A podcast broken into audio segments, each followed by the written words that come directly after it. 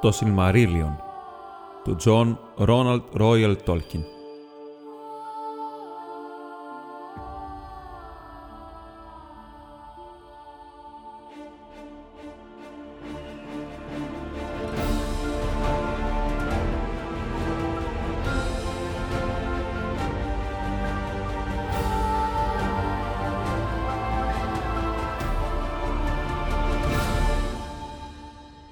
Κεφάλαιο 19 Μπέρεν και Λούθιεν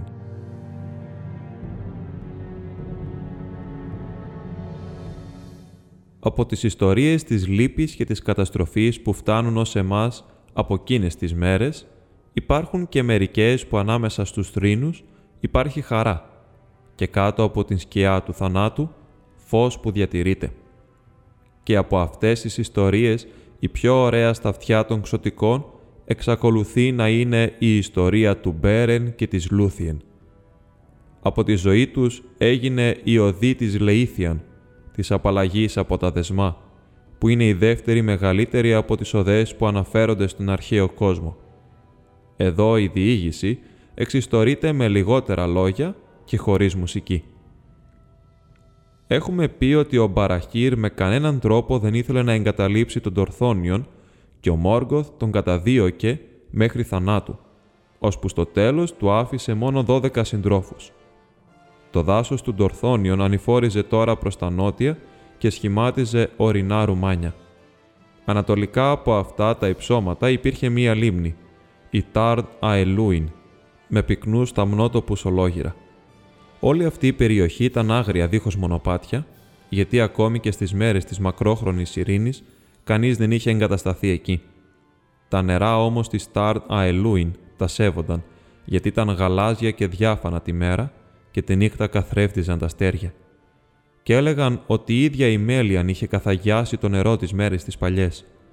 Εκεί αποτραβήχτηκαν ο Μπαραχύρ και οι παράνομοι του και είχαν το λιμέρι τους και ο Μόργκοθ δεν μπορούσε να τους ανακαλύψει. Οι φήμες όμως των κατορθωμάτων του Μπαραχύρ και των συντρόφων του κυκλοφορούσαν παντού και ο Μόργοθ διέταξε τον Σάωρο να τους βρει και να τους αφανίσει. Ανάμεσα στους συντρόφους του Παραχύρ ήταν και ο Γκόρλιμ, ο γιος του Άγκριμ. Την γυναίκα του την έλεγαν Έιλινελ και η αγάπη τους ήταν μεγάλη πριν έρθει το κακό. Αλλά ο Γκόρλιμ, γυρίζοντας από τον πόλεμο στις παραμεθόριες περιοχές, βρήκε το σπιτικό του λαιλατημένο και την γυναίκα του να έχει φύγει και δεν ήξερε αν την σκότωσαν ή την πήραν. Τότε κατέφυγε στον Παραχύρ και από όλους τους συντρόφους του, αυτός ήταν ο πιο άγριος και πιο απελπισμένος. Αλλά η αμφιβολία του έτρωγε την καρδιά, μήπως η Έιλινελ δεν ήταν νεκρή. Μερικές φορές λοιπόν έφευγε μόνος του κρυφά και πήγαινε στο σπίτι του, που ακόμα στεκόταν στα χωράφια και τα δάση που ήταν κάποτε δικά του. Και αυτό το έμαθαν οι υπηρέτες του Μόργκοθ. Μια φορά το φθινόπωρο έφτασε κατά το σούρουπο και είδε όπως νόμισε φως στο παράθυρο και πλησιάζοντας προσεκτικά κοίταξε μέσα. Εκεί είδε την Έιλινελ με όψη κάτισχνη από λύπη και πείνα και του φάνηκε πως άκουσε τη φωνή της να θρυνεί ότι την είχε εγκαταλείψει. Αλλά μόλις έκανε να φωνάξει, το φως έσβησε από τον αέρα. Λύκοι άρχισε να ουρλιάζουν και στους ώμους του ένιωσε ξαφνικά τα βαριά χέρια των κυνηγών του Σάουρον. Έτσι πιάστηκε στα δίχτυα ο Γκόρλιμ και πηγαίνοντάς τον στον καταβλισμό τους, τον βασάνισαν, ζητώντας να μάθουν τους κρυψώνες του Μπαραχύρ και όλες του τις συνήθειες. Ο Γκόρλιμ όμως δεν έλεγε τίποτα. Τότε του υποσχέθηκαν ότι θα τον απελευθέρωναν και θα τον επανέφεραν στην Έιλινελ, αν υποχωρούσε. Και έτσι τέλος, ταλαιπωρημένος καθώς ήταν από τους πόνους και επιθυμώντας τη γυναίκα του, κόμπιασε. Τότε αμέσως τον έφεραν μπροστά στον τρομερό Σάουρον, και ο Σάουρον είπε: Ακούω τώρα πως είσαι διατεθειμένος να παζαρέψεις μαζί μου. Ποια είναι η τιμή σου; Και ο Κόρλιμ απάντησε πως ήθελε να ξαναβρει την Έιλινελ και να ελευθερωθεί μαζί της, γιατί νόμιζε πως ήταν και η Έιλινελ εχμάλωτη. Τότε ο Σάουρον χαμογέλασε λέγοντας: Η τιμή σου είναι πολύ μικρή για μια τόσο μεγάλη προδοσία. Έτσι θα γίνει. Συνέχισε. Ο Γκόρλιμ τώρα ήθελε να υπαναχωρήσει, αλλά πτωημένος από τη ματιά του Σάουρον του είπε στο τέλος όλα όσα ήθελε να μάθει. Τότε ο Σάουρον έβαλε τα γέλια και άρχισε να κοροϊδεύει τον Γκόρλιμ και το αποκάλυψε πως είχε δει μονάχα μια οπτασία που είχε επινοήσει η μαγεία του για να τον πιάσει στα δίχτυα. Η Έιλινελ ήταν νεκρή. «Όμως θα σου κάνω αυτό που μου ζήτησες», είπε ο Σάουρον, «και θα πας στην Έιλινελ και θα απελευθερωθείς από την υπηρεσία μου». Και τον θανάτωσε σκληρά. Με αυτόν τον τρόπο αποκαλύφθηκε το λιμέρι του Μπαραχύρ και ο Μόργοθ άπλωσε τα δίχτυα του ολόγυρα. Και οι Όρκ ήρθαν τις νεκρές ώρες πριν το χάραμα και έπιασαν στον ύπνο τους άντρες του Ντορθόνιον και τους σκότωσαν όλους εκτός από έναν. Γιατί ο Μπέρεν, ο γιος του Μπαραχύρ, είχε πάει με εντολή του πατέρα του σε μια επικίνδυνη αποστολή για να κατασκοπεύσει τον εχθρό και βρισκόταν μακριά όταν πήραν το λιμέρι. Αλλά εκεί που κοιμόταν νυχτωμένο στο δάσος, ονειρεύτηκε πως όρνια κάθονταν πυκνά σαν φύλλα πάνω σε γυμνά δέντρα πλάι σε μια λίμνη και αίμα έσταζε από τα ράμφη τους. Και τότε ο Μπέρεν είδε στο όνειρό του μια μορφή που ήρθε διασχίζοντας το νερό και αυτή ήταν το φάντασμα του Γκόρλιμ. Και του μίλησε δηλώνοντας την προδοσία του και τον θάνατό του και του είπε να βιαστεί να ειδοποιήσει τον πατέρα του. Τότε ο Μπέρεν ξύπνησε και άρχισε να τρέχει μέσα στη νύχτα και έφτασε το δεύτερο πρωινό στο λιμέρι των παρανόμων, αλλά καθώς πλησίασε τα όρνια σηκώθηκαν από τη γη και κάθισαν στις κλήθρες, πλάι στην Τάρν Αελούιν, και έκροζαν κοροϊδευτικά. Εκεί ο Μπέρεν έθαψε τα κόκαλα του πατέρα του και ύψωσε έναν τύβο από πέτρες πάνω θέτους και εκεί έδωσε όρκο να εκδικηθεί. Γι' αυτό πρώτα κυνήγησε τους όρκ που είχαν σκοτώσει τον πατέρα του και τους δικούς του και βρήκε τον καταβλισμό του το βράδυ στην πηγή του Ρίβιλ, πάνω από τον βάλτο του Σέρεχ, και επειδή ήξερε καλά τα δάση, μπόρεσε και έφτασε χωρίς να τον πάρουν είδηση κοντά στη φωτιά τους. Εκεί ο αρχηγός τους υπερηφανευόταν για τα κατορθώματά του και σήκωσε ψηλά το χέρι του Μπαραχύρ που το είχε κόψει σαν απόδειξη στον Σάουρον ότι η αποστολή τους είχε εκτελεστεί. Και το δαχτυλίδι του Φέλαγκουτ ήταν σε εκείνο το χέρι. Τότε ο Μπέρεν πετάχτηκε πίσω από τον βράχο, σκότωσε τον αρχηγό και παίρνοντας το δαχτυλίδι, ξέφυγε γιατί τον προστάτευε η μοίρα, και οι Όρκ τρόμαξαν και τα βέλη τους αστόχησαν.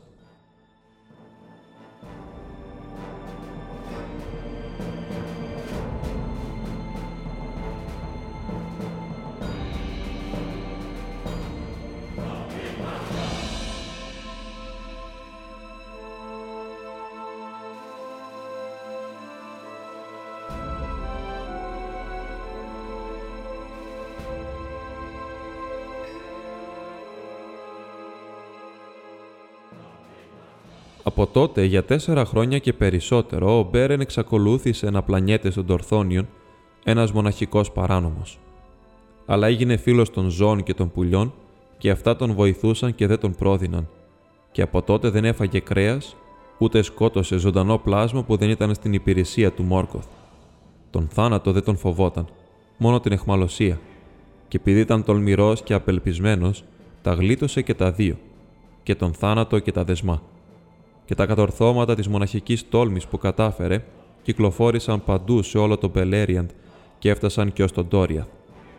Τέλος, ο Μόργοθ τον επικήρυξε το ίδιο όσο έδινε και για το κεφάλι του Φίγκον του υψηλού βασιλέα των Όλτορ.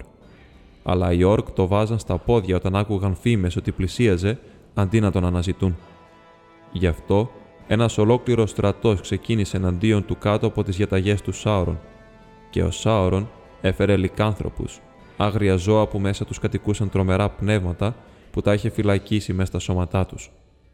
Κι όλος εκείνος ο τόπος γέμισε κακό και όλα τα καθαρά πλάσματα τον εγκατέλειψαν.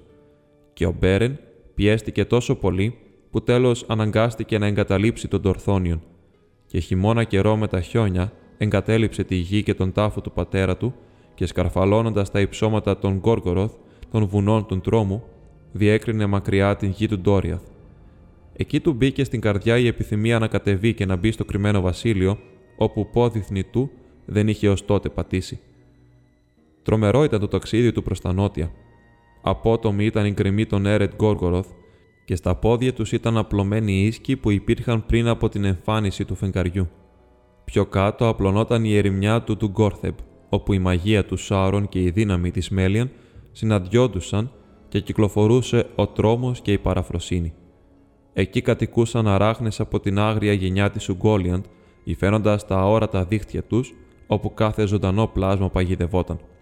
και εκεί κυκλοφορούσαν τέρατα γεννημένα στο μακρόχρονο σκοτάδι πριν τον ήλιο που κυνηγούσαν σιωπηλά με πολλά μάτια. Δεν υπήρχε τροφή ούτε για τα ξωτικά, ούτε για τους ανθρώπους εκεί, σε εκείνη τη στοιχειωμένη περιοχή. Μόνο θάνατος. Εκείνο το ταξίδι δεν θεωρείται το μικρότερο από τα σπουδαία κατορθώματα του Μπέρεν, αλλά σε κανέναν δεν μίλησε γι' αυτό αργότερα, μη τυχόν και ξανάρθει στο νου του εκείνη φρίκη. Κανένας δεν ξέρει πώς βρήκε τον δρόμο και έφτασε από μονοπάτια που κανένας άνθρωπος εξωτικό δεν είχε άλλοτε ποτέ τολμήσει να περάσει στα σύνορα του Ντόριαθ. Και μπόρεσε να διασχίσει τον κικαιώνα που είχε υφάνει η Μέλιαν γύρω από το βασίλειο του Θίγκολ, ακριβώς όπως το είχε προβλέψει, γιατί ήταν μεγάλο το πεπρωμένο του. Αναφέρεται στην οδή της Λεήθιαν ότι ο Μπέρεν μπήκε σκοντάφτοντα στον Ντόριαθ, γκρίζος και κυρτωμένος λες και τον βάρεναν πολλών χρόνων βάσανα, τόσο μεγάλο ήταν το μαρτύριο του δρόμου. Εκεί όμως που πλανιόταν το καλοκαίρι, στα δάση του Νέλντορεθ συνάντησε τη Λούθιεν, την κόρη του Θίγκολ και της Μέλιαν, κάποια βραδινή ώρα στο φως του φεγγαριού που μόλις έβγαινε, καθώς εκείνη χόρευε στο πάντα πράσινο γρασίδι στα ξέφωτα πλάι στον Σγκάλντουιν. Τότε όλες οι αναμνήσεις του πόνου του τον άφησαν και μαγεύτηκε, γιατί η Λούθιεν ήταν η πιο όμορφη από όλα τα παιδιά του Ηλούβαταρ. Τα ρούχα της ήταν γαλάζια σαν τον ασυνέφιαστο ουρανό. Τα μάτια της όμως ήταν γκρίζα, σαν το αστροφότη το βράδυ. Ο μανδύας της ήταν κεντυμένος με χρυσαφένια λουλούδια, αλλά τα μαλλιά της ήταν σκούρα, σαν τις σκιές του λικόφωτος. Σαν το φως της φιλοσιές των δέντρων σαν την φωνή των κρυσταλλένιων νερών, σαν τα αστέρια πάνω από τις ομίχλες του κόσμου. Έτσι ήταν το μεγαλείο της ομορφιάς της και το πρόσωπό της έλαμπε φως. Αλλά χάθηκε από τα μάτια του και αυτός έχασε την μιλιά του σαν να ήταν δεμένος με μάγια και για πολύ καιρό γύριζε χαμένος στα δάση, άγριος και προσεκτικός σαν θηρίο, αναζητώντας την και στην καρδιά του την φώναζε την Νούβιελ που πάει να πει αηδόνη κόρη του Λυκόφωτος στην γλώσσα των γκρίζων ξωτικών, γιατί δεν ήξερε κάποιο άλλο όνομα για αυτήν. Και την είδε μακριά σε τα φύλλα του στενοπορεινούς ανέμους και τον χειμώνα σαν αστέρι, πάνω σε κάποιο λόφο, αλλά μια αλυσίδα έδαινε τα μέλη του. Ήρθε κάποτε κάποια ώρα κοντά στο χάραμα, τις παραμονές της Άνοιξης, και η Λούθιεν χόρευε σε έναν πράσινο λόφο. Και ξαφνικά άρχισε να τραγουδά. Δυνατό, έσκιζε την καρδιά. Ήταν το τραγούδι της σαν το τραγούδι του κορυδαλού που σηκώνεται από τις πύλες της νύχτας και ξεχύνει τη φωνή του ανάμεσα στα αστέρια που πεθαίνουν, βλέποντας τον ήλιο πίσω από τα τείχη του κόσμου. Και το τραγούδι της Λούθιεν έλυσε τα δεσμά του χειμώνα και τα παγωμένα νερά μίλησαν και λουλούδια ξεπετάχτηκαν από την κρύα γη όπου πάτησαν τα πόδια της. Τότε τα μάγια της σιωπής άφησα τον Μπέρεν και την φώναξε λέγοντας «Την Νούβιελ» και τα δάση αντίχησαν το όνομα. Τότε σταμάτησε απορριμμένη και δεν το έβαλε στα πόδια πια και ο Μπέρεν ήρθε κοντά της. Αλλά όπως τον κοιτούσε την βρήκε το μοιραίο και τον αγάπησε. Ξεγλίστρησε όμως από τα χέρια του και χάθηκε από τα μάτια του την ώρα που χάραζε η μέρα.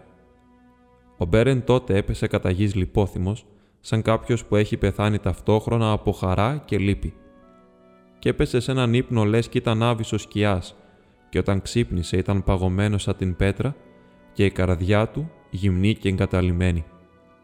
Και ο νους του πλανιόταν και ψαχούλευε σαν κάποιος που τυφλώθηκε ξαφνικά και ψάχνει με τα χέρια να αρπάξει το χαμένο φως. Έτσι άρχισε να πληρώνει την αγωνία για την μοίρα που του είχε οριστεί και στην μοίρα του πιάστηκε και η Λούθιεν και μόλο που ήταν αθάνατη μοιράστηκε την θνητότητά του και μόλο που ήταν ελεύθερη, δέθηκε με την αλυσίδα του και η ψυχική του οδύνη ήταν η μεγαλύτερη που γνώρισε ποτέ εξωτικό.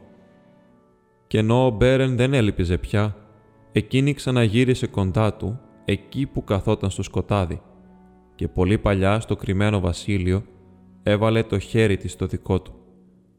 Από τότε πήγαινε και τον έβρισκε συχνά και διέσχιζαν κρυφά τα δάση μαζί από την άνοιξη στο καλοκαίρι και κανένας από τα παιδιά του Ιλούβαταρ δεν έζησε τόσο μεγάλη χαρά, αν και για σύντομο χρόνο. Αλλά ο Ντάερον, ο ραψοδός, αγαπούσε και αυτός την Λούθιεν και ανακάλυψε κρυφά τις συναντήσεις της με τον Μπέρεν και τους πρόδωσε στον Θίγκολ. Τότε ο βασιλιάς θύμωσε πολύ γιατί αγαπούσε τη Λούθιεν πάνω από κάθε τι και την είχε πάνω από όλους τους πρίγκιπες των ξωτικών. Ενώ αντίθετα τους θνητούς ανθρώπους δεν τους έπαιρνε καν στην υπηρεσία του. Έτσι μίλησε με μεγάλη λύπη και απορία στη Λούθιεν, αλλά αυτή δεν του έλεγε τίποτα πριν της ορκιστεί ότι ούτε θα σκοτώσει τον Μπέρεν, ούτε θα τον φυλακίσει. Ο βασιλιάς όμως έστειλε τους υπηρέτες του να τον πιάσουν και να τον οδηγήσουν στο Μένεγκροθ σαν κακοποιό. Και η Λούθιεν, προλαβαίνοντάς τους, οδήγησε τον Μπέρεν η ίδια μπροστά στον θρόνο του Θίγκολ, λες και ήταν τιμόμενος επισκέπτης. Ο Θίγκολ τότε κοίταξε τον Μπέρεν με περιφρόνηση και θυμό. Η Μέλιαν όμως έμεινε σιωπηλή. Ποιος είσαι, είπε ο Βασιλιάς, που έρχεσαι εδώ σαν κλέφτης και απρόσκλητος τολμάς να πλησιάσεις τον θρόνο μου. Ο Μπέρεν όμως, κατατρομαγμένος, γιατί η λαμπρότητα του Μένεγκροθ και η μεγαλειότητα του Θίγκολ ήταν πολύ μεγάλες, δεν απάντησε. Έτσι, μίλησε η Λούθιεν και είπε «Αυτός είναι ο Μπέρεν, ο γιος του Παραχύρ, άρχοντας των ανθρώπων, πανίσχυρος εχθρός του Μόργκοθ, που οι ιστορίες των κατορθωμάτων του έγιναν τραγούδι και των ξωτικών ακόμα. «Άφησε τον Μπέρε να μιλήσει», είπε ο Θίγκολ. «Τι θέλεις εδώ, δυστυχισμένε θνητέ, και για ποια αιτία άφησες την χώρα σου για να μπεις σε αυτήν, που είναι απαγορευμένη σε σένα και τους ομοίους σου; Μπορείς να μου πεις γιατί η δύναμή μου δεν πρέπει να σε τιμωρήσει αυστηρά για τη θρασίτητά σου και την ανοησία σου. Τότε ο Μπέρεν, σηκώνοντας το κεφάλι, είδε τα μάτια της Λούθιεν και η ματιά του πήγε επίσης στο πρόσωπο της Μέλιαν και του φάνηκε πως κάποιος λες και έβαλε λόγια στο στόμα του.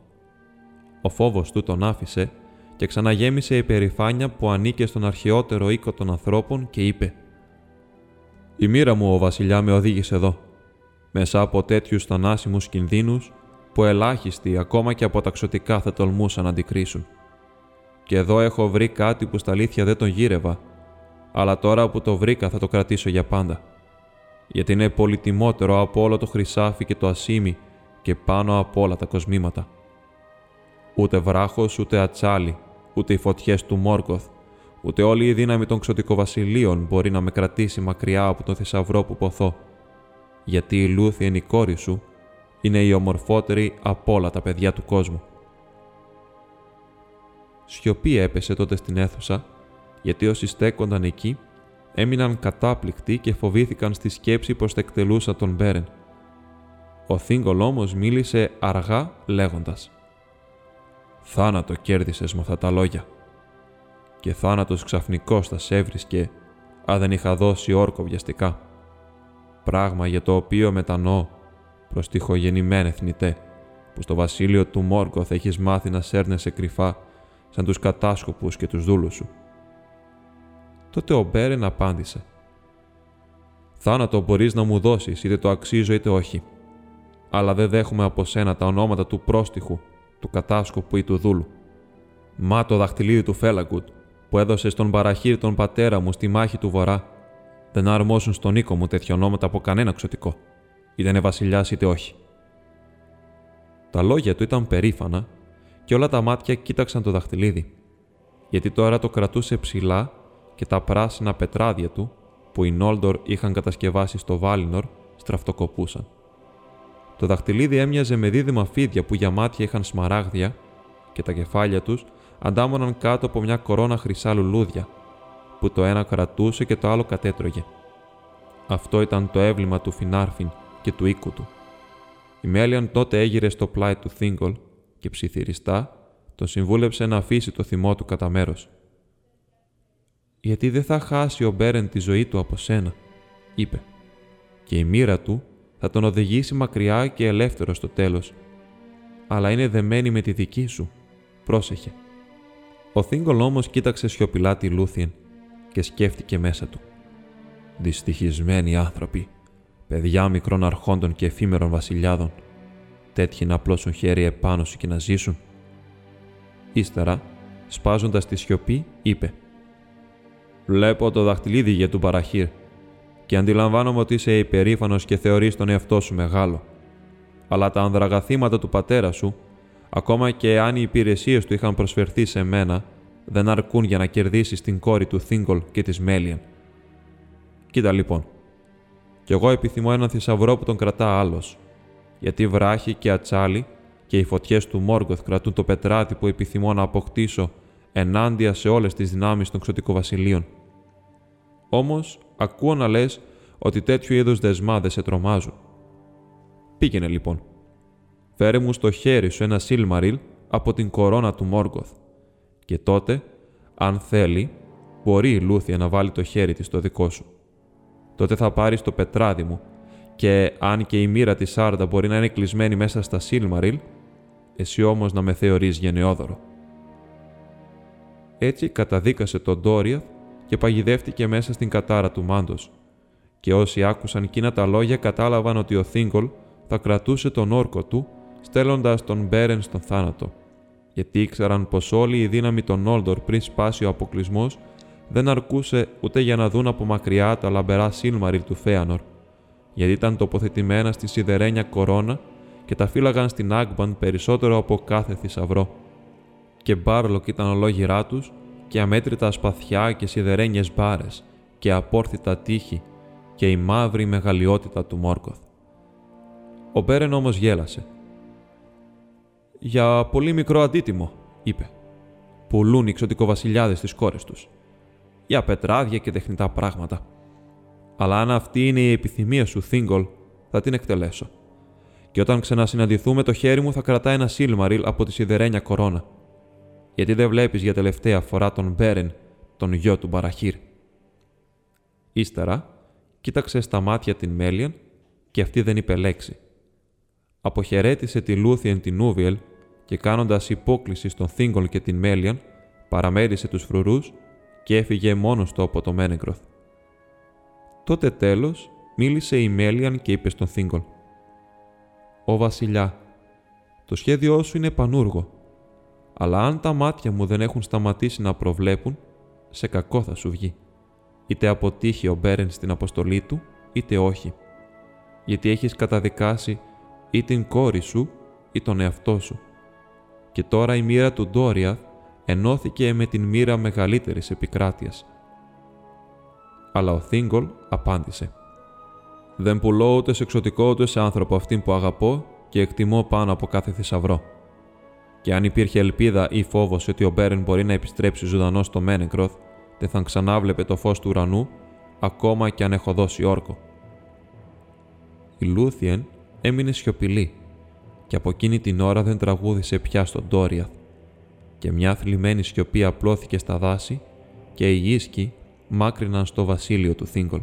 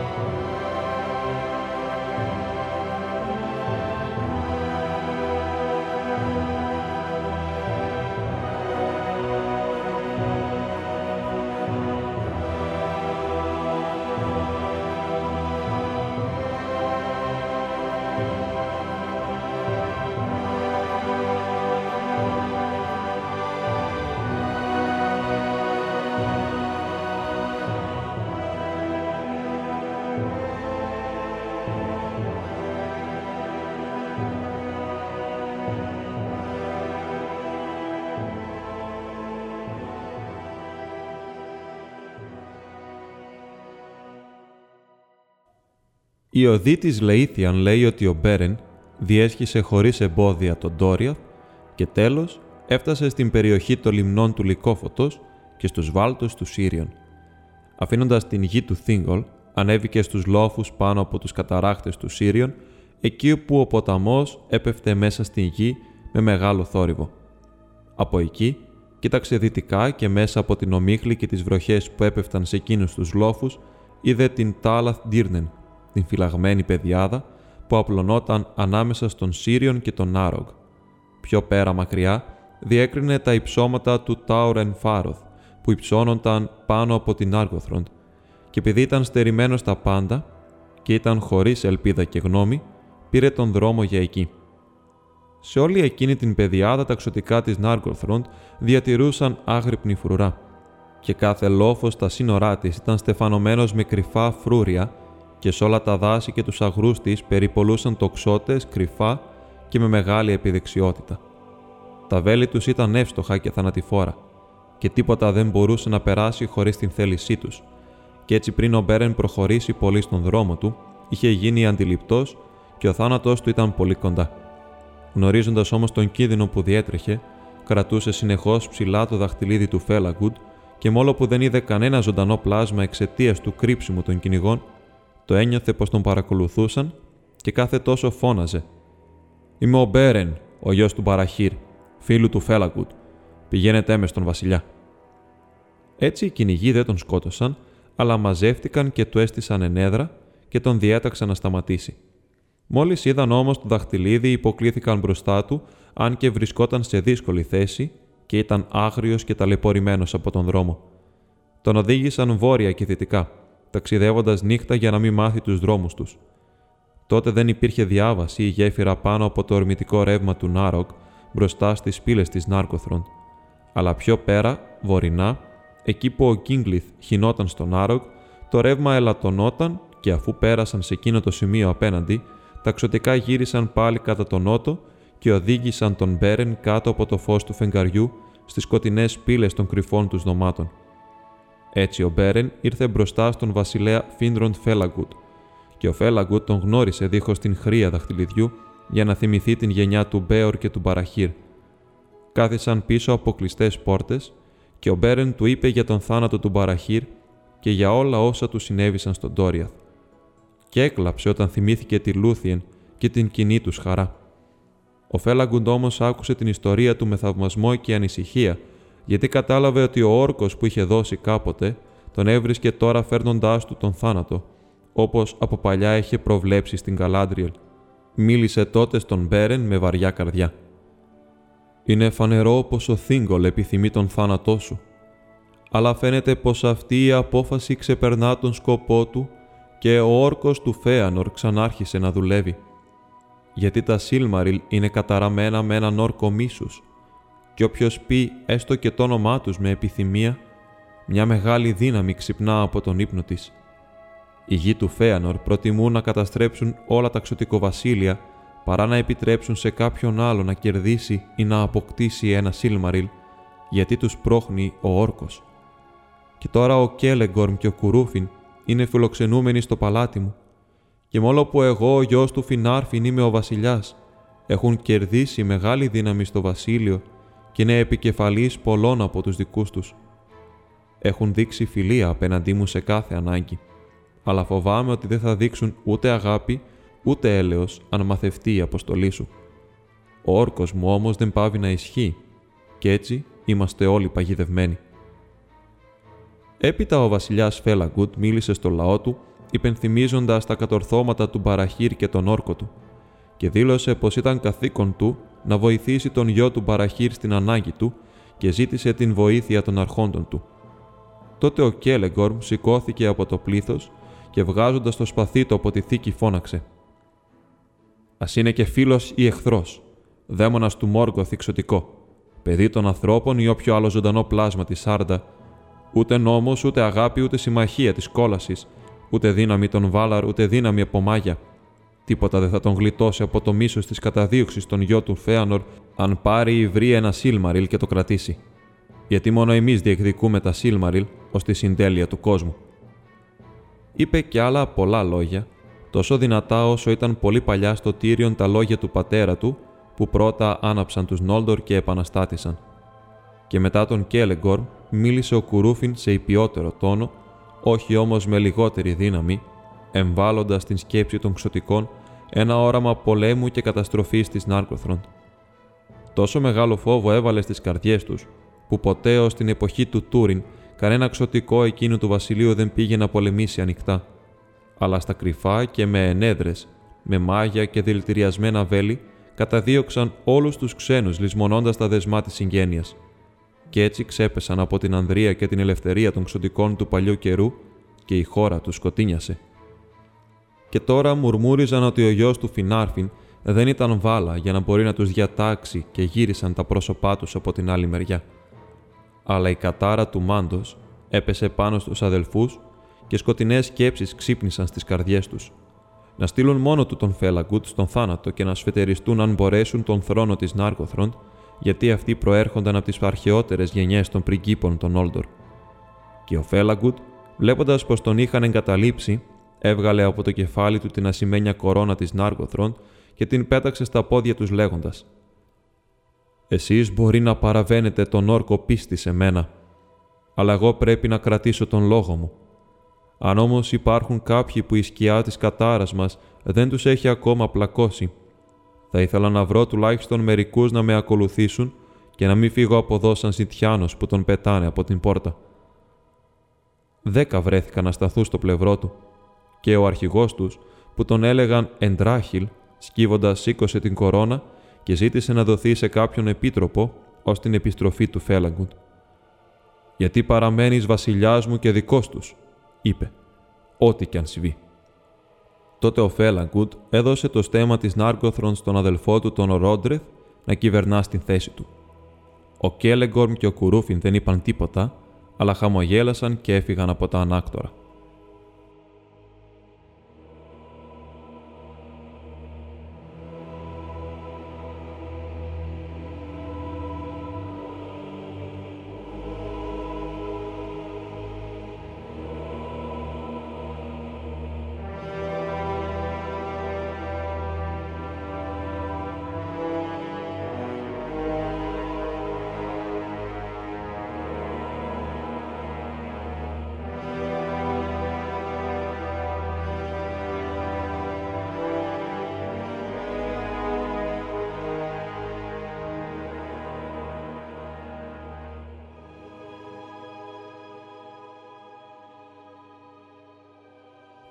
Ένα δειλινό του φθινοπόρου, ο Φέλαγκουντ και ο Μπέρεν ξεκίνησαν από την Άργοθρον με τους δέκα συντρόφους τους και ακολούθησαν τον Άροκ ως την πηγή του στους καταράχτες της Ήβριν.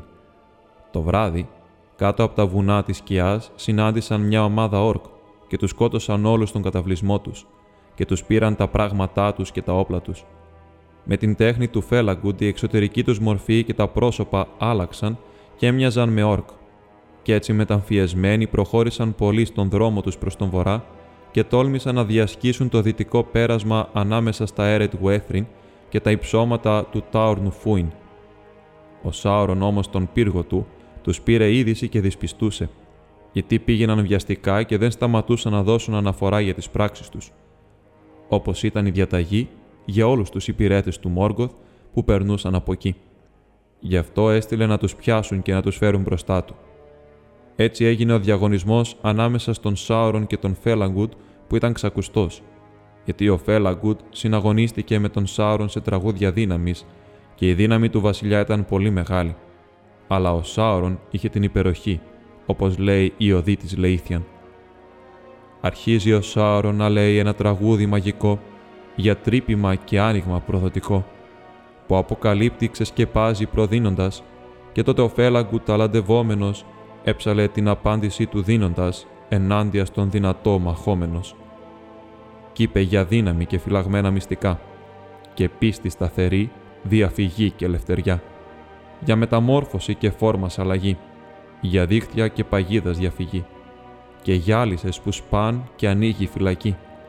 Μπρος πίσω το τραγούδι πάει και έρχεται, ζαλίζεται και πνίγεται και δυνατό επανέρχεται και δυναμώνει και ο Φέλαγκουτ συνέχεια πολεμά και όλη την δύναμη την μαγική φέρνει ξανά και την επλέκει σε τραγούδια εξωτικά. Και στα σκοτάδια ακούγονται πουλιά να τραγουδούν, τις νάρκοθρον πουλιά της μακρινής, να ψέλνουν σαν τα κύματα της θάλασσας παντιβοούν στην άμμο της ακτής της δυτικής και στα μαργαριτάρια της ακτής της ξωτικής. Μα η σκοτεινιά και το σκοτάδι αυξήθηκαν στο βάλινορ και κόκκινα τα αίματα ξεχύθηκαν στη θάλασσας στην άκρη που οι Νόλντορ σκότωσαν και από τους αφροταξιδευτές που τόλμησαν και έκλεψαν τα άσπρα καράβια τους με τα πάλευκα πανιά από τα λιμάνια, οι άνεμοι θρυνούν, οι λύκοι αληχτούν και τα κοράκια φεύγουν. Οι πάγοι τρίζουν στη θάλασσας στα στόματα και εχμάλωτοι θρυνούν στην άγπαν θλιβερά. Κυλούν βροντές και η φωτιά θεργεύει και ο Φίντρον στο θρονί μπροστά πέφτει και απομένει. Τότε ο Σάουρον τους απογύμνωσε από τη μεταφίεσή τους και στάθηκαν μπροστά του γυμνοί και φοβισμένοι. Αλλά μόλο που αποκαλύφθηκε το είδος τους, ο Σάουρον δεν μπόρεσε να ανακαλύψει τα ονόματά τους και τους σκοπούς τους. Τους έριξε λοιπόν σε ένα βαθύ μπουντρούμι, σκοτεινό και σιωπηλό, και απειλούσε να τους σκοτώσει με τρόπο σκληρό αν δεν του πρόδιναν την αλήθεια. Πότε πότε έβλεπαν δυο μάτια να ανάβουν στο σκοτάδι και ένας λικάνθρωπο κατασπάραζε κάποιον από τους συντρόφους, αλλά κανένας δεν πρόδωσε τον άρχοντά του.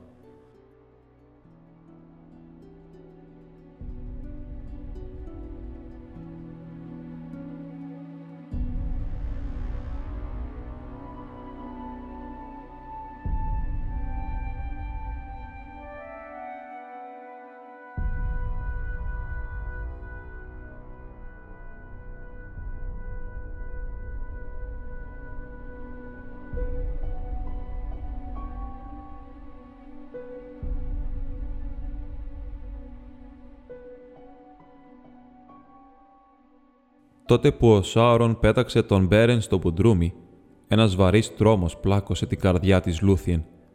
Πήγε να συμβουλευτεί την Μέλιαν και έμαθε ότι ο Μπέρεν ήταν κλεισμένος στα μπουντρούμια του Τόλ Ιν Γκαούρχοθ, χωρίς ελπίδα σωτηρίας. Η Λούθιεν τότε, βλέποντας ότι από κανέναν άλλον στη γη δεν θα ερχόταν βοήθεια, αποφάσισε να το σκάσει από τον Ντόριαθ και να πάει η ίδια να τον βοηθήσει. Ζήτησε όμως την βοήθεια του Ντάερον και αυτός πρόδωσε τους σκοπούς της στον βασιλιά. Τότε ο Θίγκολ πλημμύρισε φόβο και απορία. Και επειδή δεν ήθελε να στερήσει τη Λούθιεν από τα φώτα του ουρανού, μη τυχόν και καταπέσει και σβήσει, επειδή όμως ήθελε να την περιορίσει, έβαλε να κατασκευάσουν ένα σπίτι από όπου να μην μπορεί να δραπετεύσει. Όχι μακριά από τις πύλες του Μένεγκροθ, υψωνόταν το μεγαλύτερο από όλα τα δέντρα στο δάσος του Νέλντορεθ. Ένα δάσος από οξιές στο βόρειο μέρος του βασιλείου. Αυτή η θεόρατη οξιά λεγόταν Χίριλορν και είχε τρεις κορμούς, ίσους σε διαστάσεις, με λίγο φλοιό και πολύ μεγάλο ύψος και τα κλαδιά τους βρίσκονταν σε πολύ μεγάλη απόσταση από την γη. Πολύ ψηλά ανάμεσα στους κορμούς της Χίριλορν έκτισαν ένα ξύλινο σπίτι και εκεί υποχρεώθηκε να εγκατασταθεί η Λούθιεν και απομάκρυναν τις σκάλες και τις φρουρούσαν εκτός μόνον όταν οι υπηρέτες του Θίγκολ της έφερναν πράγματα που χρειαζόταν. Η οδή της Λεήθιαν λέει πως η Λούθιαν δραπέτευσε από το σπίτι στη Χίριλον γιατί χρησιμοποίησε την μαγική της τέχνη και έκανε τα μαλλιά της να μακρύνουν πάρα πολύ και με αυτά ήφανε ένα σκουρόχρο με μανδύα που τύλιγε την ομορφιά της ανίσκιος και ήταν φορτωμένος με μάγια που έφερναν ύπνο. Με όσα μαλλιά περίσεψαν, έπλεξε ένα σκηνή και το κρέμασε από το παράθυρο του δωματίου της και όπως η άκρη του κουνιόταν πάνω από τους φρουρούς που κάθονταν κάτω από το δέντρο, αυτοί αποκοιμήθηκαν βαθιά. Τότε η Λούθιεν κατέβηκε με το σκηνή από την φυλακή της και κουκουλωμένη με το σκιομανδία ξέφυγε από όλα τα μάτια και εξαφανίστηκε από τον Τόρια. Τότε έτυχε ο Κέλεγκορμ και ο Κουρούφι να πάνε μαζί για κυνήγι στην φυλαγμένη παιδιάδα. Και αυτό το έκαναν εξαιτίας του Σάουρον, που γεμάτος υποψίες έστελνε πολλούς λύκους στις περιοχές των ξωτικών. Έτσι λοιπόν πήραν τα κυνηγό σκυλά τους και ξεκίνησαν. Και έκαναν τη σκέψη ότι πριν επιστρέψουν μπορεί να ακούσουν και τίποτα νέα σχετικά με τον βασιλιά Φέλαγκουτ. Ο αρχηγός τώρα των λυκόσκυλων που ακολουθούσαν τον Κέλεγκορ λεγόταν Χούαν.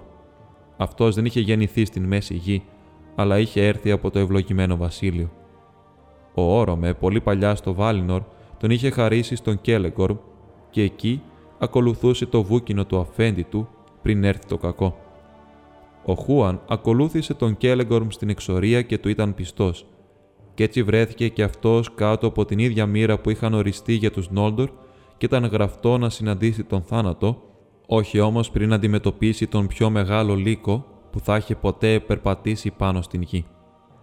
Ο Χούαν ήταν αυτός που βρήκε την Λούθιεν Έτρεχε σαν σκιά που την πρόλαβε το φως της μέρας κάτω από τα δέντρα, την ώρα που ο Κέλεγκορμ και ο Κουρούφιν ξεκουράζονταν για λίγο κοντά στις δυτικές παρυφές του Ντόριαθ. Γιατί τίποτα δεν ξέφευγε από την όραση και την ακοή του Χούαν, ούτε καμιά μαγεία δεν μπορούσε να τον εμποδίσει. Και δεν κοιμόταν ποτέ, ούτε μέρα, ούτε νύχτα. Την έφερε στον Κέλεγκορμ και η Λούθιεν μαθαίνοντας ότι ήταν πρίγκιπας στον Όλντορ και εχθρός του Μόργκοθ, χάρηκε και δήλωσε ποια ήταν πετώντας το μαδίαν της. Τότε μεγάλη και ξαφνική φάνηκε η ομορφιά της που ο Κέλεγκορμ την ερωτεύτηκε. Της μίλησε όμως με όμορφα λόγια και της υποσχέθηκε ότι θα βρει βοήθεια στην ανάγκη της αν γύριζε τώρα μαζί του στην Άρκοθρον. Καθόλου δεν άφησε να φανεί ότι ήξερε κιόλας για τον Μπέρεν και την αποστολή του, για τα οποία του μίλησε, ούτε ότι η υπόθεση τον άγγιζε άμεσα.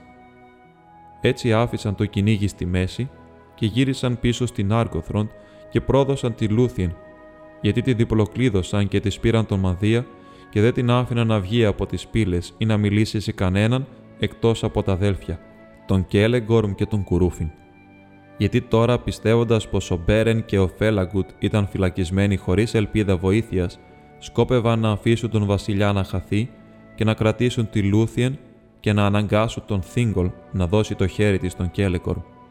Έτσι θα προωθούσαν τη δύναμή τους και θα γίνονταν οι πιο ισχυροί πρίγκιπες των Όλντορ και δεν σκόπευαν να αναζητήσουν τα Σίλμαριλ ούτε με τεχνάσματα, ούτε με πόλεμο, ούτε σκόπευαν να αφήσουν να το κάνουν άλλοι, ώσπου να συγκεντρώσουν όλη την δύναμη των ξωτικοβασιλείων στα χέρια τους.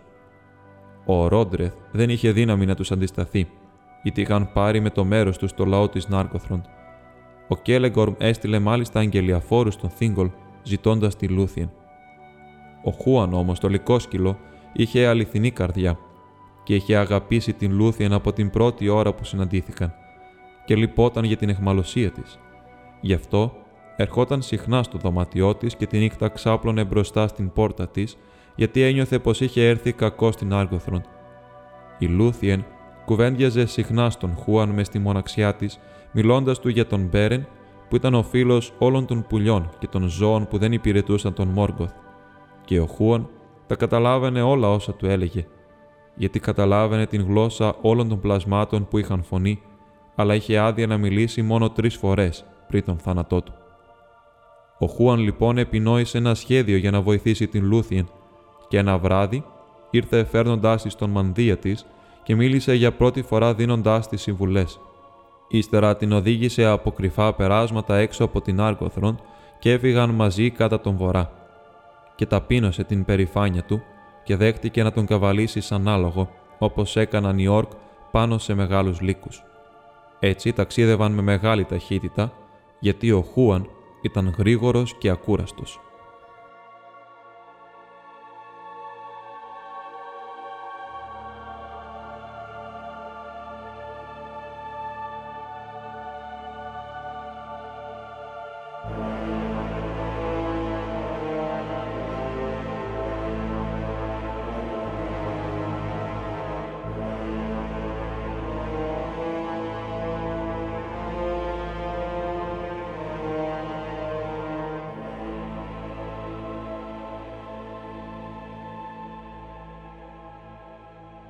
Ο Μπέρεν και ο Φέλαγκουντ βρίσκονταν στα μποντρούμια του Σάουρον και τώρα όλοι τους οι σύντροφοι ήταν νεκροί.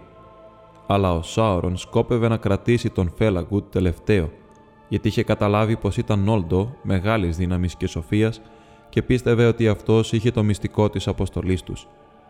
Αλλά όταν ο Λύκος ήρθε για τον Μπέρεν, ο Φέλαγκουτ έβαλε όλη του τη δύναμη και έσπασε τα δεσμά του και πάλεψε με τον λικάνθρωπο και τον σκότωσε με τα χέρια και τα δόντια του όμως και ο ίδιος τραυματίστηκε μέχρι θανάτου. Τότε μίλησε στον Μπέρεν λέγοντας «Πηγαίνω τώρα στην μακρόχρονη μου ανάπαυση στα άχρονα δώματα πέρα από τις θάλασσες και τα βουνά του Άμαν. Θα περάσει πολύς καιρός ώσπου να με ξαναδούν οι Νόλντορ ανάμεσά τους και μπορεί να μην συναντηθούμε δεύτερη φορά στον θάνατο ή στη ζωή, γιατί οι μοίρες των λαών μας είναι χωριστές. Έχε γεια. Πέθανε τότε στα σκοτεινά στο Τόλ Ιν Γκαούρχοθ, που το μεγάλο του πύργο αυτός ο ίδιος τον είχε κτίσει. Έτσι ο βασιλιάς Φίνροντ Φέλαγκουντ, ο πιο ωραίος και πιο αγαπητός από τον οίκο του Φίνγουε, ξεπλήρωσε τον όρκο του. Ο Μπέρεν όμως πλάι του πενθούσε απελπισμένος. Εκείνη την ώρα ήρθε η Λούθιεν και αφού στάθηκε στην γέφυρα που οδηγούσε στο νησί του Σάουρον, είπε ένα τραγούδι που κανένας πέτρινος τείχος δεν μπορούσε να εμποδίσει. Ο Μπέρεν το άκουσε και νόμισε πως ονειρευόταν, γιατί τα άστρα έλαμπαν από πάνω του και τα ειδόνια κελαϊδούσαν στα δέντρα.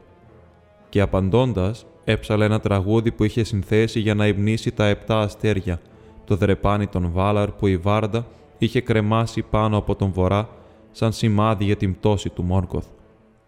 Έπειτα τον εγκατέλειψαν οι δυνάμεις του και έπεσε μέσα στο σκοτάδι. Η Λούθιεν όμως άκουσε την φωνή της απάντησής του και τότε έψαλε ένα τραγούδι ακόμα μεγαλύτερης δύναμης.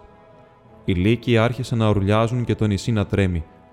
Ο Σάουρον στεκόταν στο ψηλό πύργο τυλιγμένο στην μαύρη του σκέψη, αλλά χαμογέλασε ακούγοντας την φωνή της, γιατί ήξερε πως ήταν η κόρη της Μέλιαν.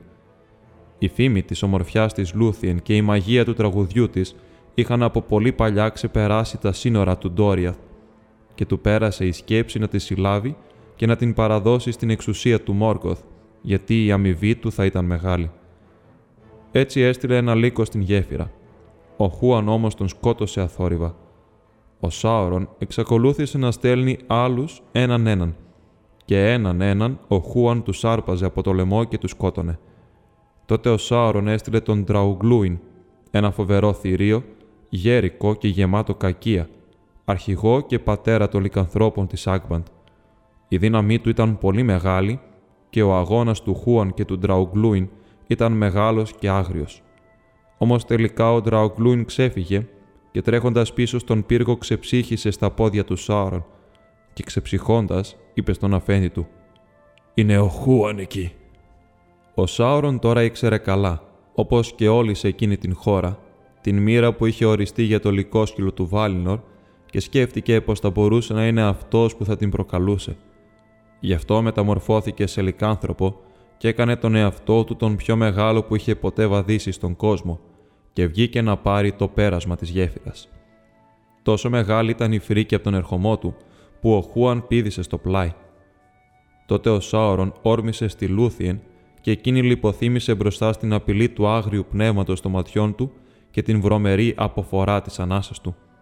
Αλλά όπως ερχόταν κατά πάνω της, η Λούθιεν πέφτοντας, έριξε μια άκρη του μαύρου μανδύα της στα μάτια του και αυτός κόνταψε γιατί του ήρθε μια στιγμή ανίστα. Τότε όρμησε ο Χούαν και εκεί έγινε ο αγώνας του Χούαν και του Λύκου Σάουρον και τα ουρλιαχτά και τα αληκτίσματα αντιχούσαν στους γλόφους και οι φρουροί στα τείχη των Έρετ Γουέθριν από την άλλη πλευρά της κοιλάδας τα άκουσαν από μακριά και φοβήθηκαν. Αλλά ούτε μάγια, ούτε ξόρκια, ούτε δόντι, ούτε δηλητήριο, ούτε διαβολικό τέχνασμα, ούτε δύναμη ζώου δεν μπορούσαν να κατανικήσουν τον Χούαν του Βάλινορ και άρπαξε τον εχθρό του από τον λαιμό και τον κάρφωσε κάτω. Τότε ο Σάωρον άλλαξε όψη από λύκο σε φίδι και από τέρα στην δική του καταραμένη μορφή. Αλλά δεν μπορούσε να ξεφύγει από το πιάσιμο του Χούαν χωρίς να εγκαταλείψει τελείως το σώμα του. Πριν το βρωμερό του πνεύμα αφήσει το σκοτεινό του οίκο, τον πλησίασε η Λούθιεν και είπε ότι πρέπει να απογυμνοθεί από το σαρκικό του ένδυμα και να στείλουν το φάντασμά του τρέμοντας πίσω στον Μόργκοθ. Και είπε: Εκεί αιώνια ο γυμνός εαυτός σου θα υποφέρει το μαρτύριο της περιφρόνησής του, καθώς θα σε τρυπούν τα μάτια του, εκτός κι αν μου παραδώσεις την κυριαρχία του πύργου σου. Τότε ο Σάουρον παραδόθηκε και η Λούθιεν πήρε την εξουσία του νησιού και όλων όσα βρίσκονταν εκεί. Και ο Χούαν τον άφησε. Και αμέσως πήρε τη μορφή βαμπύρ, μεγάλου σαν μαύρο σύννεφο μπροστά στο φεγγάρι και τράπηκε σε φυγή, στάζοντας αίμα από το λαιμό του στα δέντρα και πήγε στο Τάουρνου Φούιν και εγκαταστάθηκε εκεί, γεμίζοντάς το με τρόμο. Τότε η Λούθιεν στάθηκε πάνω στην γέφυρα και φανέρωσε την δύναμή της, και τα μάγια που έδεναν τις πέτρες λύθηκαν. Και οι πύλες έπεσαν και οι τοίχοι άνοιξαν και τα μπουντρούμια απογυμνώθηκαν. Και πολλοί δούλοι και αιχμάλωτοι βγήκαν έξω όλο απορία και φόβο, σκεπάζοντας τα μάτια τους στο χλωμό φως του φεγγαριού, γιατί ήταν πολύ καιρό στα σκοτάδια του Σάουρον. Ο Μπέρεν όμως δεν ήρθε. Κι έτσι ο Χούαν και η Λούθιεν τον έψαξαν στο νησί, και η Λούθιεν τον βρήκε να θρηνεί πλάι στον Φέλαγκουντ. Τόσο βαθιά ήταν η οδύνη του, ώστε ήταν πεσμένος ακίνητος και δεν άκουσε τα βήματά της. Τότε, νομίζοντάς τον ήδη νεκρό, έβαλε τα χέρια της ολόγυρά του και έπεσε σε σκοτεινή λησμονιά. Ο Μπέρεν όμως με το που γύρισε πίσω στο φως από τα μπουντρούμια της απελπισίας, την σήκωσε και αντίκρισαν πάλι ο ένας τον άλλο και καθώς χάραξε η μέρα πάνω από τους σκοτεινούς λόφους τους φώτισε. Έθαψαν το σώμα του Φέλαγκουντ στην κορυφή του λόφου του δικού του νησιού που ήταν πάλι καθαρό και το πράσινο μνήμα του Φίνρον, του γιου του Φινάρφιν, του πιο ωραίου από όλους τους πρίγκιπες των ξωτικών, έμεινε αβεβήλωτο, ώσπου η γη άλλαξε και κομματιάστηκε και καταποντίστηκε κάτω από τις καταστροφικές θάλασσες. Ο Φίνρον όμως περπατά με τον Φινάρφιν τον πατέρα του κάτω από τα δέντρα στο Έλνταμαρ.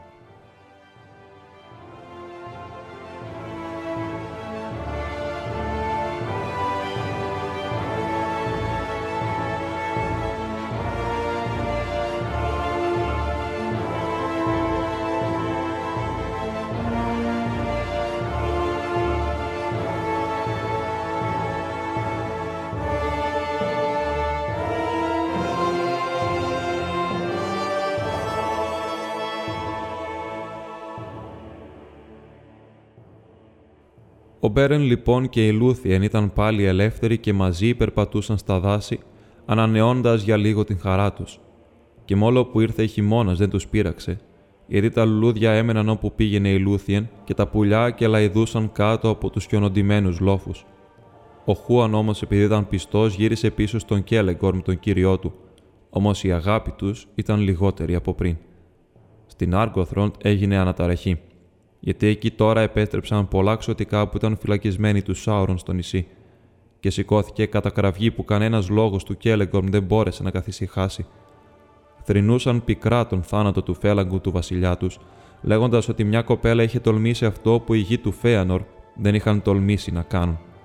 Πολλοί όμως κατάλαβαν πως ήταν προδοσία και όχι φόβος αυτό που είχε οδηγήσει τον Κέλεγκορμ και τον Κουρούφιν. Έτσι οι καρδιές του λαού της Νάρκοθροντ απαλλάχτηκαν από την εξουσία τους και γύρισαν πάλι στον οίκο του Φινάρφιν και υπάκουαν στον Ορόντρεθ. Αλλά αυτός δεν τους άφησε να σκοτώσουν τους αδελφούς όπως επιθυμούσαν μερικοί, γιατί αν οι ομόφυλοι έχιναν το αίμα των ομοφύλων τους, αυτό θα έδαινε ακόμα πιο σφιχτά την κατάρα του μάντος ολόγυρά τους. Ο Ορόντρεθ όμως δεν έδωσε ούτε ψωμί, ούτε ανάπαυση στον Κέλεγκορμ και τον Κουρούφιν μέσα στα όρια της επικράτειάς του, και ορκίστηκε πως από τότε και στο εξής ελάχιστη θα ήταν η αγάπη ανάμεσα στην Άργοθρον και τους γιους του Φέανορ. «Α είναι έτσι», είπε ο Κέλεγκορ με μια απειλητική σκιά στα μάτια. Ο Κουρούφιν όμως χαμογέλασε. Ύστερα πήραν τα άλογά τους και κάλπασαν σαν τη φωτιά για να βρουν αν μπορούσαν συγγενείς στην Ανατολή. Αλλά κανένας δεν ήθελε να πάει μαζί τους, ούτε και εκείνοι που ήταν της γενιάς τους, γιατί όλοι κατάλαβαν ότι η κατάρα πλάκωνε βαριά τα αδέλφια και το κακό τους ακολουθούσε. Εκείνο τον καιρό και Λεμπρίμορ, ο γιος του Κουρούφιν, αποκήρυξε τα έργα του πατέρα του και έμεινε στην Άργοθρον. Όμως ο Χούαν συνέχισε να ακολουθεί το άλογο του Κέλεγκορν του κυρίου του. Πήγαιναν βόρεια γιατί σκόπευαν στη βιασύνη τους να διασχίσουν τον Ντίμπαρ και να ακολουθήσουν τα βορεινά όρια του Ντόριαθ, επιζητώντας το συντομότερο δρόμο για το Χίμρινγκ, όπου κατοικούσε ο Μαέδρος, ο αδελφός τους και μπορούσαν να ελπίζουν πως θα το διασχίσουν με ταχύτητα αφού βρισκόταν κοντά στα σύνορα του Ντόριαθ, αποφεύγοντας το Ναν Ντουνγκόρθεμπ και την απόμακρη απειλή των βουνών του τρόμου. Λέγεται τώρα πως ο Μπέρεν και η Λούθιεν στις περιπλανήσεις τους έφτασαν στο δάσος του Μπρέθιλ και τέλος πλησίασαν στα σύνορα του Ντόριαθ. Τότε ο Μπέρεν θυμήθηκε τον όρκο του και παρόλο που δεν το ήθελε αποφάσισε όταν η Λούθιεν έφτανε πάλι στην ασφάλεια της δικής της χώρας να ξεκινήσει για άλλη μια φορά. Όμως αυτή δεν ήταν καθόλου πρόθυμη να τον αποχωριστεί ξανά λέγοντας: Πρέπει να διαλέξεις, Μπέρεν, ανάμεσα στα δύο, να εγκαταλείψεις την αποστολή και τον όρκο σου και να αναζητήσεις μια ζωή περιπλανήσεων στο πρόσωπο της γης ή να κρατήσεις τον λόγο σου και να προκαλέσεις την δύναμη του σκότους πάνω στον θρόνο της. Αλλά όποιον δρόμο κι αν διαλέξεις, εγώ θα έρθω μαζί σου και η μοίρα μας θα είναι κοινή. Την ώρα που συζητούσαν όλα αυτά μαζί περπατώντα χωρίς να δίνουν σημασία σε οτιδήποτε άλλο, ο Κέλεγκορμ και ο Κουρούφιν ήρθαν καλπάζοντας βιαστικά μέσα από το δάσος, και τα αδέλφια τους ξεχώρισαν και τους γνώρισαν από μακριά. Τότε ο Κέλεγκορμ γύρισε το άλογό του και το σπυρούνισε κατά πάνω στον Μπέρεν, σκοπεύοντας να τον τσαλαπατήσει. Ο Κουρούφιν όμως τρίβοντας έσκυψε και σήκωσε την Λούθιεν στη σέλα του, γιατί ήταν δυνατός και επιδέξιος καβαλάρης. Τότε ο Μπέρεν πήδησε μπροστά από τον Κέλεγκορμ και έπεσε ίσια πάνω στο τρεχάτο άλογο του Κουρούφιν που τον είχε προσπεράσει, και το πίδημα του Μπέρεν έμεινε εξακουστό ανάμεσα στα ξωτικά και τους ανθρώπους, και άρπαξε τον Κουρούφιν από τον αυχένα και τον πέταξε πίσω και έπεσαν μαζί κατά γης. Το άλογο σηκώθηκε στα πίσω του πόδια και έπεσε, αλλά η Λούθιεν πετάχτηκε στο πλάι και έπεσε στο χορτάρι. Τότε ο Μπέρεν έπιασε από το λαιμό τον Κουρούφιν να τον πνίξει, αλλά πλησίασε τον θάνατο, γιατί ο Κέλεγκορμ όρμησε κατά πάνω του με ένα ακόντιο. Εκείνη την ώρα ο Χούαν εγκατέλειψε την υπηρεσία του Κέλεγκορμ και όρμησε κατά πάνω του, έτσι ώστε το άλογό του λοξοδρόμησε και με τίποτα δεν πλησίαζε τον Μπέρεν από τον φόβο του μεγάλου λικόσκυλου. Ο Κέλεγκορμ άρχισε να καταργέται άλογο και λικόσκυλο, αλλά ο Χούαν έμενε ασυγκίνητος. Τότε η Λούθιεν σηκώθηκε και απαγόρεψε να σκοτωθεί ο Κουρούφιν, αλλά ο Μπέρεν τον απογίνωσε από την εξάρτηση και τον οπλισμό του και του πήρε το μαχαίρι του το Άγκριστ. Εκείνο το μαχαίρι του είχε κατασκευάσει ο Τέλχαρ του Νόκροντ και κρεμόταν δίχως κάρι στο πλευρό του. Μπορούσε να κόψει σίδερο, λες και ήταν χλωρό ξύλο. Τότε ο Μπέρεν σήκωσε τον Κουρούφιν ψηλά και τον πέταξε μακριά και του είπε να πάει τώρα περπατώντας πίσω στους ευγενείς συγγενείς του, που μπορεί να του μάθουν να χρησιμοποιεί την παλικαριά του καλύτερα. Το άλογό σου, είπε. Το κρατώ για την Λούθιεν και θα πρέπει να θεωρείται χαρούμενο που απαλλάχτηκε από τέτοιον αφέντη. Τότε ο Κουρούφιν καταράστηκε τον Μπέρεν κάτω από τα σύννεφα και τον ουρανό. Πήγαινε από εδώ, είπε, σε γρήγορο και πικρό θάνατο. Ο Κέλεγκορμ τον πήρε πάνω στο αλογό του και τα αδέλφια έκαναν πως φεύγουν. Ο Μπέρεν τους γύρισε την πλάτη και δεν έδωσε σημασία στα λόγια τους. Ο Κουρούφιν όμως, γεμάτος ντροπή και κακία, πήρε το τόξο του Κέλεγκορμ και σαΐτεψε προς τα πίσω καθώς έφευγαν, και το βέλος σημάδευε τη Λούθιεν. Ο Χούαν πήδησε και το πιασε με το στόμα του. Ο Κουρούφιν όμως έριξε ξανά και ο Μπέρεν πετάχτηκε μπροστά από τη Λούθιεν και το βέλος τον χτύπησε κατάστηθα. Λέγεται ότι ο Χούαν κυνήγησε τους γιους του Φέανορ και αυτοί το έβαλαν στα πόδια φοβισμένοι, και γυρίζοντας, έφερε στη Λούθιεν ένα βότανο από το δάσος. Με αυτό το βότανο σταμάτησε την αιμορραγία της πληγής του Μπέρεν και με τα γιατροσόφια της και την αγάπη της τον γιάτρεψε. Και έτσι τέλος ξαναγύρισαν στον Τόριαθ. Εκεί ο Μπέρεν διχασμένος ανάμεσα στην αγάπη του και τον όρκο του, ξέροντας όμως πως η Λούθιεν ήταν τώρα ασφαλής, σηκώθηκε ένα πρωινό πριν βγει ο ήλιος και την άφησε στην φροντίδα του Χούαν. Ύστερα με μεγάλη οδύνη έφυγε ενώ αυτή κοιμόταν ακόμα πάνω στο χορτάρι. Έφυγε πάνω στο άλογο με μεγάλη ταχύτητα κατά τον βορρά για την διάβαση του Σύριον και φτάνοντας στις παρυφές του Τάουρνουν Φούιν, κοίταξε απέναντι στην ερημιά της Ανφάουγκλιθ και δε μακριά τις κορυφές των Θαγκορότριμ. Εκεί άφησε ελεύθερο το άλογο του Κουρούφιν και του είπε να αφήσει τώρα τον φόβο και την δουλεία και να ζήσει ελεύθερος στις πρασινάδες των περιοχών του Σύριον. Τότε, επειδή ήταν μονάχος στο κατόφλι του τελικού κινδύνου, έφτιαξε ένα τραγούδι του αποχωρισμού για να παινέψει την Λούθιεν και τα φώτα του ουρανού, γιατί πίστευε ότι τώρα πρέπει να αποχαιρετήσει και την αγάπη και το φως. Από εκείνο το τραγούδι τα λόγια του ήταν απόσπασμα. «Έχετε γεια γλυκιά μου γη και βορεινέ ουρανέ και πάντα ευλογημένα, γιατί εδώ κοιμήθηκε και εδώ μ' ανάλαφρο κορμί κινήθηκε, στο φεγγαριού το φως μα και του ήλιου, η Λούθιεν Τινούβιελ, που δεν μπορεί γλώσσα θνητού να περιγράψει. Κι όλος ο κόσμος κι αν χαθεί, κι όλος κι αν σβήσει, κι αν εντελώς διαλυθεί και μες στο χάος λήξει, χαλάλι του θα ήταν γιατί όλα του κόσμου στεριά και θάλασσα και αυγή και δειλινό, για να έρθει Λούθιεν βρέθηκαν λίγον καιρό. Και τραγουδούσε δυνατά δίχως να τον νοιάζει ποιο αυτή μπορεί να τον άκουγε, γιατί ήταν απελπισμένος και δεν περίμενε πως θα γλιτώσει. Αλλά η Λούθιεν άκουσε το τραγούδι του και το απάντησε τραγουδιστά, καθώς ήρθε μέσα από το δάσος χωρίς να την περιμένει. Γιατί ο Χουάν δέχτηκε άλλη μια φορά να γίνει τα άλογό της και την έφερε γρήγορα ακολουθώντας τον δρόμο του Μπέρεν. Για πολύ είχε συλλογιστεί μέσα του τι συμβουλή να δώσει για να μειώσει τον κίνδυνο που διέτρεχαν αυτοί οι δύο που αγαπούσε. Λοξοδρόμησε λοιπόν στο νησί του Σάωρον και πήρε την απέσια λικοστολή του Ντραουγκλούιν και τον νυχτεριδοτόμαρο της Θουριγκουέρθιλ. Αυτή ήταν αγγελιαφόρος του Σάρων και συνήθιζε να πετά με μορφή βαμπύρ στην Άγκμαν. Τα μεγάλα σαν δάχτυλα φτερά της είχαν στην άκρη τους από ένα σιδερένιο γαμψονίχι. Ντυμένοι με αυτά τα απέσια ρούχα, ο Χούαν και η Λούθιεν διέσχισαν τρέχοντας το Τάουρνουν Φούιν και όλα τα πλάσματα έφευγαν τρέχοντας το πέρασμά τους. Ο Μπέρεν, βλέποντάς τους να πλησιάζουν, απελπίστηκε και απόρησε γιατί είχε ακούσει την φωνή της Τινούβιελ και τώρα σκέφτηκε πως ήταν παγίδα για να τον ξεγελάσουν. Εκείνοι όμως σταμάτησαν και πέταξαν την μεταμφίεσή τους και η Λούθιεν έτρεξε προς το μέρος του. Έτσι ο Μπέρεν και η Λούθιεν συναντήθηκαν ξανά ανάμεσα στην ερημιά και το δάσος. Για λίγο έμεινε σιωπηλός και ένιωθε χαρά μεγάλη.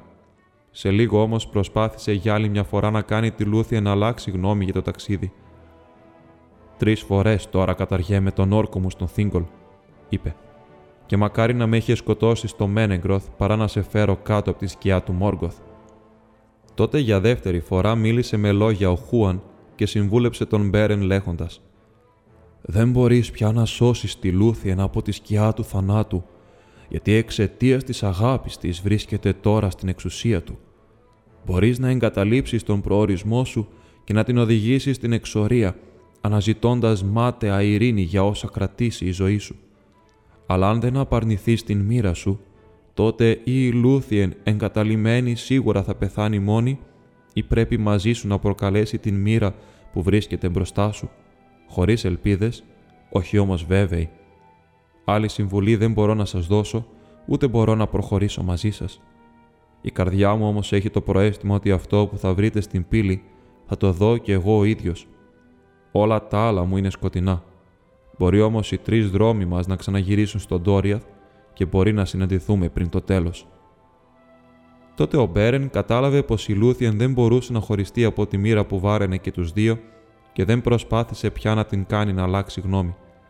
Με τις συμβουλές του Χούαν και τα τεχνάσματα της Λούθιεν ντύθηκε με τον μανδύα του Τραουγκλούιν και εκείνη με το φτερωτό τομάρι της Θουρινγκουέθιλ. Ο Μπέρεν τώρα έμοιαζε τελείως με λυκάνθρωπο όταν τον έβλεπε κανείς, με εξαίρεση τα μάτια του που μέσα τους έλαμπε ένα άγριο αλλά καθαρό πνεύμα και τα μάτια του γέμισαν φρίκη όταν είδε στο πλευρό του ένα πλάσμα που έμοιαζε με νυχτερίδα να κολλάει δίπλα του με ζαρωμένα φτερά. Τότε, αληκτώντα το φως του φεγγαριού, άρχισε να κατεβαίνει πηδώντας το λόφο και η νυχτερίδα έκανε κύκλους και φτερούγιζε από πάνω του.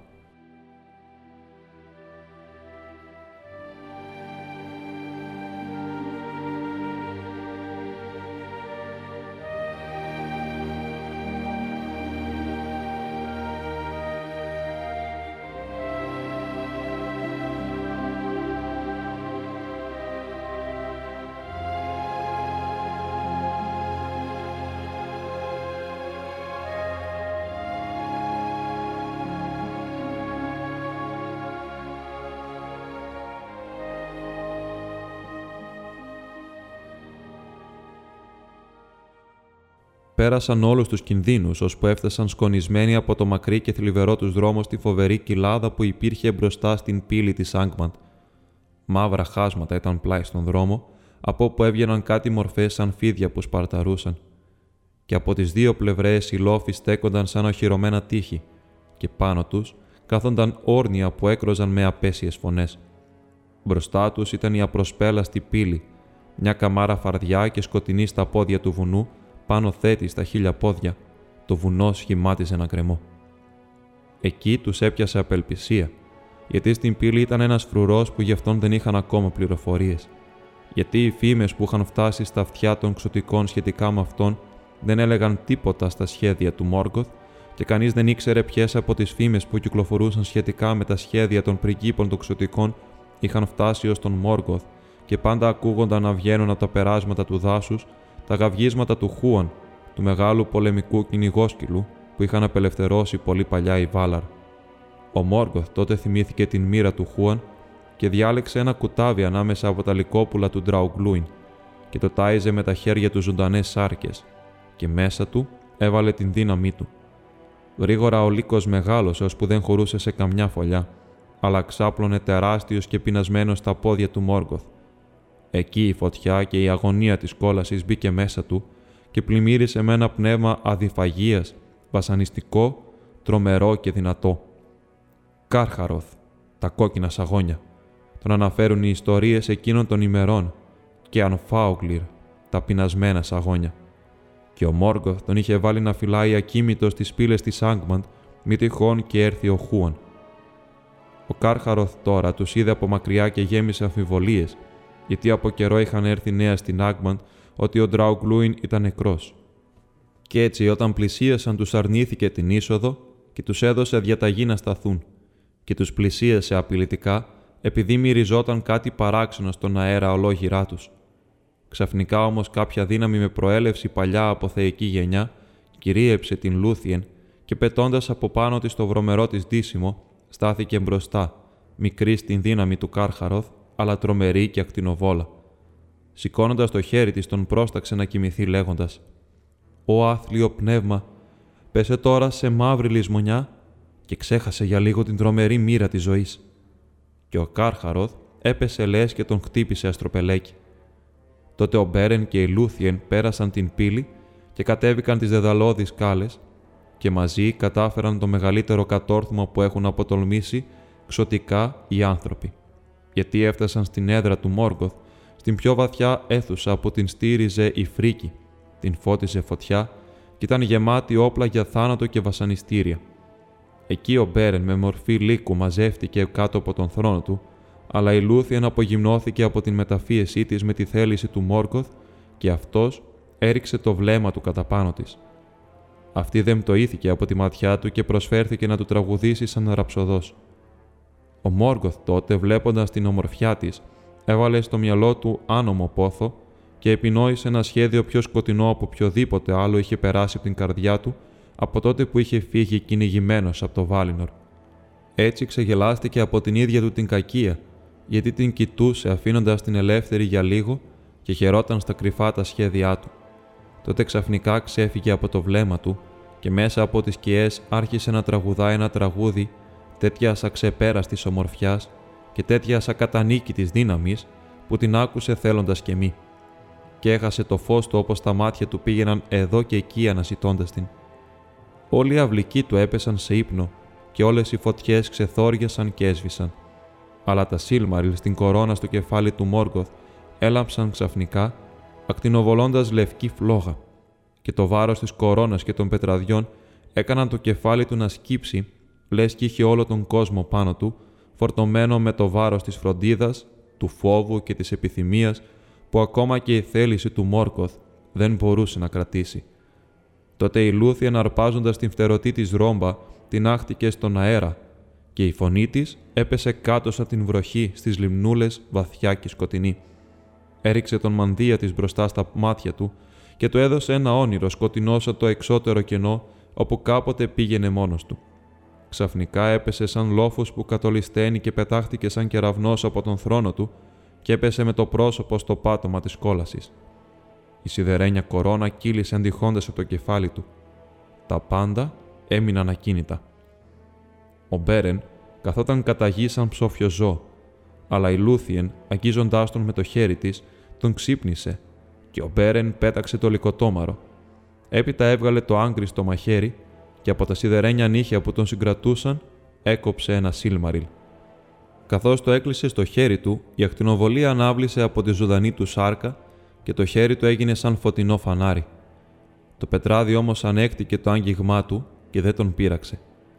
Τότε πέρασε από το νου του Μπέρεν να πάει πιο πέρα από τον όρκο του και να πάρει από την Άγμπαν και τα τρία πετράδια του Φέανορ, αλλά δεν ήταν γραφτό κάτι τέτοιο για τα Σίλμαριλ. Ο Άγκρι το μαχαίρι έσπασε και ένα κομματάκι από τη λάμα πετάχτηκε και χτύπησε τον Μόργκοθ στο μάγουλο. Βόγγισε και αναδεύτηκε και όλο το πλήθος της Άγμαντ αναδεύτηκε στον ύπνο του. Τότε κυρίεψε τρόμος τον Μπέριν και τη Λούθιεν και το έβαλαν στα πόδια χωρίς προφύλαξη και μεταμφίεση, επιθυμώντας μόνο να δουν το φως για άλλη μια φορά. Κανείς δεν τους εμπόδισε ούτε τους καταδίωξε, αλλά στην πύλη δεν μπόρεσαν να βγουν, γιατί ο Κάρχαροθ είχε ξυπνήσει και τώρα στεκόταν όλος θυμός στο κατόφλι της Άγμαν. Πριν τον πάρουν είδηση, τους είδε αυτός και όρμησε κατά πάνω τους καθώς έτρεχαν. Η Λούθιεν ήταν εξαντλημένη και δεν είχε ούτε το χρόνο ούτε την δύναμη να συγκρατήσει τον λύκο. Ο Μπέρεν όμως πέρασε μπροστά και με το δεξί του χέρι κράτησε ψηλά το Σίλμαριλ. Ο Κάρχαροθ σταμάτησε και για μια στιγμή φοβήθηκε. Φύγε τρέχοντας, φώναξε ο Μπέρεν. Γιατί εδώ έχει μια φωτιά που θα σε καταφάει και σε ένα και κάθε πλάσμα κακοποιό. Και έβαλε το Σίλμαριλ μπροστά στα μάτια του λύκου. Αλλά ο Κάρχαροθ κοίταξε εκείνο το ιερό πετράδι και δεν το ήθηκε και το αδιφάγο πνεύμα μέσα του ξύπνησε σαν φωτιά. Και ανοίγοντας το στόμα πήρε ξαφνικά το χέρι μέσα στα σαγόνια του και το έκοψε από τον καρπό. Τότε αμέσως όλα του τα σωθικά άρχισαν με αγωνία να φλέγονται και το Σίλμαριλ έκαψε την καταραμένη του σάρκα. Ουρλιάζοντας, το έβαλε στα πόδια και τα τείχη της κοιλάδας της πύλης αντιβούιζαν από τις κραυγές του μαρτυρίου του. Τόσο φοβερός έγινε μέσα στην τρέλα του, που όλα τα πλάσματα του Μόργκοθ που κατοικούσαν στην κοιλάδα ή βρίσκονταν σε κάποιο δρόμο που οδηγούσε προς τα εκεί, έφυγαν τρέχοντας μακριά, γιατί σκότωνε κάθε ζωντανό που βρισκόταν στο δρόμο του και ξεπετάχτηκε από το βορρά στον κόσμο, αφανίζοντας τα πάντα. Από όλα τα τρομερά όντα που έφτασαν ποτέ στο Μπελέριαν πριν πέσει η Άγμαντ, ο παραφρονημένος Κάρχαροθ ήταν το πιο φοβερό, γιατί μέσα του ήταν κρυμμένη η δύναμη του Σίλμαριλ. Ο Μπέρεν τώρα είχε πέσει λιπόθυμο στην επικίνδυνη πύλη και ο θάνατος τον πλησίασε γιατί τα δόντια του λύκου είχαν δηλητήριο. Με τα χείλη της η Λούθιεν έβγαλε το δηλητήριο και επιστράτευσε τις εξαντλημένες δυνάμεις της για να σταματήσει την αιμορραγία της φρικτής πληγής. Αλλά πίσω της, στα βάθη της Άγμαντ, σηκώθηκε μεγάλος τιμός και χλαλοή. Οι στρατιές του Μόργκοθ ξύπνησαν. Έτσι η αποστολή για το Σίλμαριλ έμοιαζε να καταλήγει σε όλεθρο και απελπισία. Αλλά εκείνη την ώρα πάνω από το τείχος της κοιλάδας εμφανίστηκαν τρία μεγάλα πουλιά, να έρχονται προς τα βόρεια πετώντας με φτερούγες γρηγορότερες από τον άνεμο. Η περιπλάνηση και η ανάγκη του Μπέρεν είχε διαδοθεί ανάμεσα σε όλα τα πουλιά και τα ζώα και ο ίδιος ο Χούαν είχε πει σε όλα να προσέχουν μήπως χρειαστεί να τον βοηθήσουν. Ψηλά πάνω από την επικράτεια του Μόργοθ, ο Θορόντορ και οι ακόλουθοί του πετούσαν και βλέποντας τώρα την παραφροσύνη του λύκου και την πτώση του Μπέρεν, κατέβηκαν γρήγορα κάτω την ώρα που οι δυνάμεις της Άγμπαν απελευθερώθηκαν από τα δίχτυα του ύπνου. Σήκωσαν τότε τη Λούθιεν και τον Μπέρεν από τη γη και τους πήραν ψηλά στα σύννεφα. Κάτω θέτους ξαφνικά ακούστηκαν βροντές και αστραπές τεινάχτηκαν ψηλά και τα βουνά τρεμούλιασαν. Τα θαγκορόντριμ ξέρασαν φωτιά και καπνούς και πύρινες αστραπές εκτοξεύτηκαν σε μεγάλη απόσταση, καταστρέφοντας την γη όπου έπεφταν. Και οι Νόλντορ στο χήθλου μέτρεμαν. Ο Θορόντορ όμως ταξίδεψε μακριά πάνω από τη γη, αναζητώντας τους ψηλούς δρόμους του ουρανού, όπου ο ήλιος λάμπει όλη την μέρα, ανεμπόδιστος, και το φεγγάρι περπατά ανάμεσα στα συνέφια στα άστρα. Έτσι πέρασαν γρήγορα πάνω από τον Ντόρνου Φαούγκλιθ και πάνω από το Τάουρνου Φούιν και έφτασαν πάνω από την κρυμμένη κοιλάδα του Τουμλάντεν. Εκεί δεν είχε ούτε σύννεφα ούτε ομίχλη και κοιτάζοντας κάτω η Λούθιεν είδε μακριά σαν λευκό φως που ξεκινούσε από ένα πράσινο πετράδι, την ακτινοβολία της πανέμορφης Γκοντόλιν, όπου ζούσε ο Τούρκον. Αλλά εκείνη έκλαιγε γιατί νόμιζε πως ο Μπέρεν σίγουρα θα πέθαινε. Αυτός δεν είχε πει κουβέντα ούτε είχε ανοίξει τα μάτια του, και αργότερα δεν ήξερε τίποτα για το πέταγμά του. Και τέλος οι αετοί τους κατέβασαν στα σύνορα του Ντόριαθ και ήρθαν στο ίδιο λαγκάδι από όπου ο Μπέρεν είχε φύγει κρυφά, απελπισμένος, αφήνοντας την Λούθια να κοιμάται. Εκεί οι αετοί την άφησαν στο πλευρό του Μπέρεν και γύρισαν στις κορυφές των Κρυσαέγκριμ και στις ψηλές αετοφολιές τους. Αλλά ήρθε ο Χούαν και μαζί περιποιήθηκαν τον Μπέρεν, όπως και πριν που τον είχε γιατρέψει από το τραύμα του Κουρούφιν. Όμως η πληγή ήταν άσχημη και δηλητηριασμένη. Για πολύ καιρό ο Μπέρεν ήταν βαριά και το πνεύμα του πλανιόταν στα σκοτεινά σύνορα του θανάτου, έχοντας συνεχώς μια αγωνία που τον κυνηγούσε από όνειρο σε όνειρο. Ύστερα, ξαφνικά, εκεί που κόντευε να μην έχει άλλες ελπίδες, ξύπνησε ξανά και κοίταξε ψηλά, και αντίκρισε τον ουρανό και τις φυλλωσιές, και άκουσε κάτω από τα φυλλώματα να τραγουδά αργά και χαμηλόφωνα πλάι του η Λούθιεν Τινούβιελ, και έγινε άνοιξη ξανά. Από τότε ο Μπέρεν ονομάστηκε Ερχάμιον, που σημαίνει μονόχειρας, και στο πρόσωπό του ήταν χαραγμένα τα βάσανα. Αλλά τέλος γύρισε πίσω στην ζωή από την αγάπη της Λούθιεν και σηκώθηκε και μαζί περπατούσαν στα δάση ξανά. Και δεν βιάστηκαν να φύγουν από εκείνο το μέρος, γιατί τους φαινόταν πολύ ωραίο. Και μάλιστα η Λούθιεν ήταν πρόθυμη να πλανιέται στις ερημιές χωρίς επιστροφή και να απαρνηθεί οικογένεια και λαό και όλη την δόξα των ξωτικοβασιλείων. Και για λίγο ο Μπέρεν ήταν ικανοποιημένος, αλλά δεν μπορούσε να ξεχάσει για πολύ τον όρκο του να επιστρέψει στο Μένεγκροθ, ούτε ήθελε να κρατήσει για πάντα τη Λούθιεν μακριά από τον Θίγκολ. Γιατί κρατούσε το έθιμο των ανθρώπων που θεωρούσαν επικίνδυνο να αγνοεί κανείς το πατρικό θέλημα, εκτός από εξαιρετικές περιπτώσεις. Και του φαινόταν επίσης αταίριαστο η Λούθιεν που ήταν τόσο όμορφη και από βασιλική γενιά να ζει για πάντα στα δάση όπως οι άγριοι κυνηγοί των ανθρώπων, χωρίς σπίτι ή τιμές ή τα ωραία πράγματα που κάνουν τις βασίλισσες των ξωτικών να χαίρονται. Κι έτσι κατάφερε λίγο αργότερα να την πείσει και τα βήματά τους εγκατέλειψαν τις περιοχές που δεν είχαν σπίτια και μπήκε στον Ντόριαθ οδηγώντας σπίτι της στη Λούθιεν. Έτσι ήταν γραφτό τους. Κακές μέρες είχαν βρει τον Ντόριαθ. Λύπη και σιωπή κυριαρχούσαν στο λαό του από τότε που χάθηκε η Λούθιεν. Για πολύν καιρό την αναζητούσαν μάταια και λέγεται ότι εκείνον τον καιρό ο Ντάερον, ο ραψοδός του Θίγκολ, έφυγε από την χώρα και δεν τον είδαν πια. Ήταν αυτός που έκανε την μουσική για το χορό και το τραγούδι της Λούθιεν πριν έρθει ο Μπέρεν στον Ντόριαθ και την αγαπούσε και έβαζε όλες τις σκέψεις του για αυτήν στη μουσική του. Έγινε ο μεγαλύτερος από όλους τους ραψοδούς των ξωτικών ανατολικά της θάλασσας και έβαζαν το όνομά του πριν και από του Μάγκλορ, του γιου του Φέανορ. Αναζητώντας όμως τη Λούθιεν απελπισμένα πλανήθηκε σε άγνωστα μονοπάτια και περνώντας τα βουνά έφτασε στην ανατολή της μέσης γης, όπου για πολλούς αιώνες θρηνούσε πλάι σε σκοτεινά νερά για τη Λούθιεν, την κόρη του Θίγκολ, την πιο όμορφη από όλα τα ζωντανά πλάσματα. Τότε ο Θίγκολ ζήτησε την βοήθεια της Μέλιαν.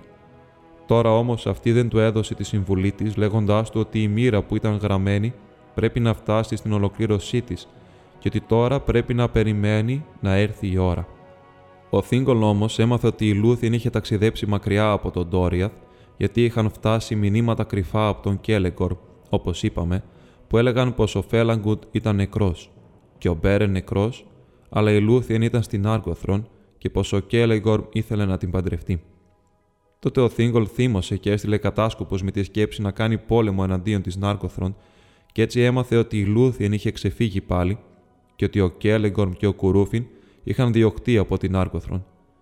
Τότε βρέθηκε σε αμηχανία, γιατί δεν είχε την δύναμη να επιτεθεί στους 7 γιους του Φέανορ, αλλά έστειλε αγγελιαφόρους στο Χίμρινγκ να ζητήσει την βοήθειά του στην αναζήτηση της Λούθιεν, αφού ο Κέλεγκορμ δεν είχε στείλει στο σπίτι του πατέρα της, ούτε την είχε κρατήσει σε ασφάλεια.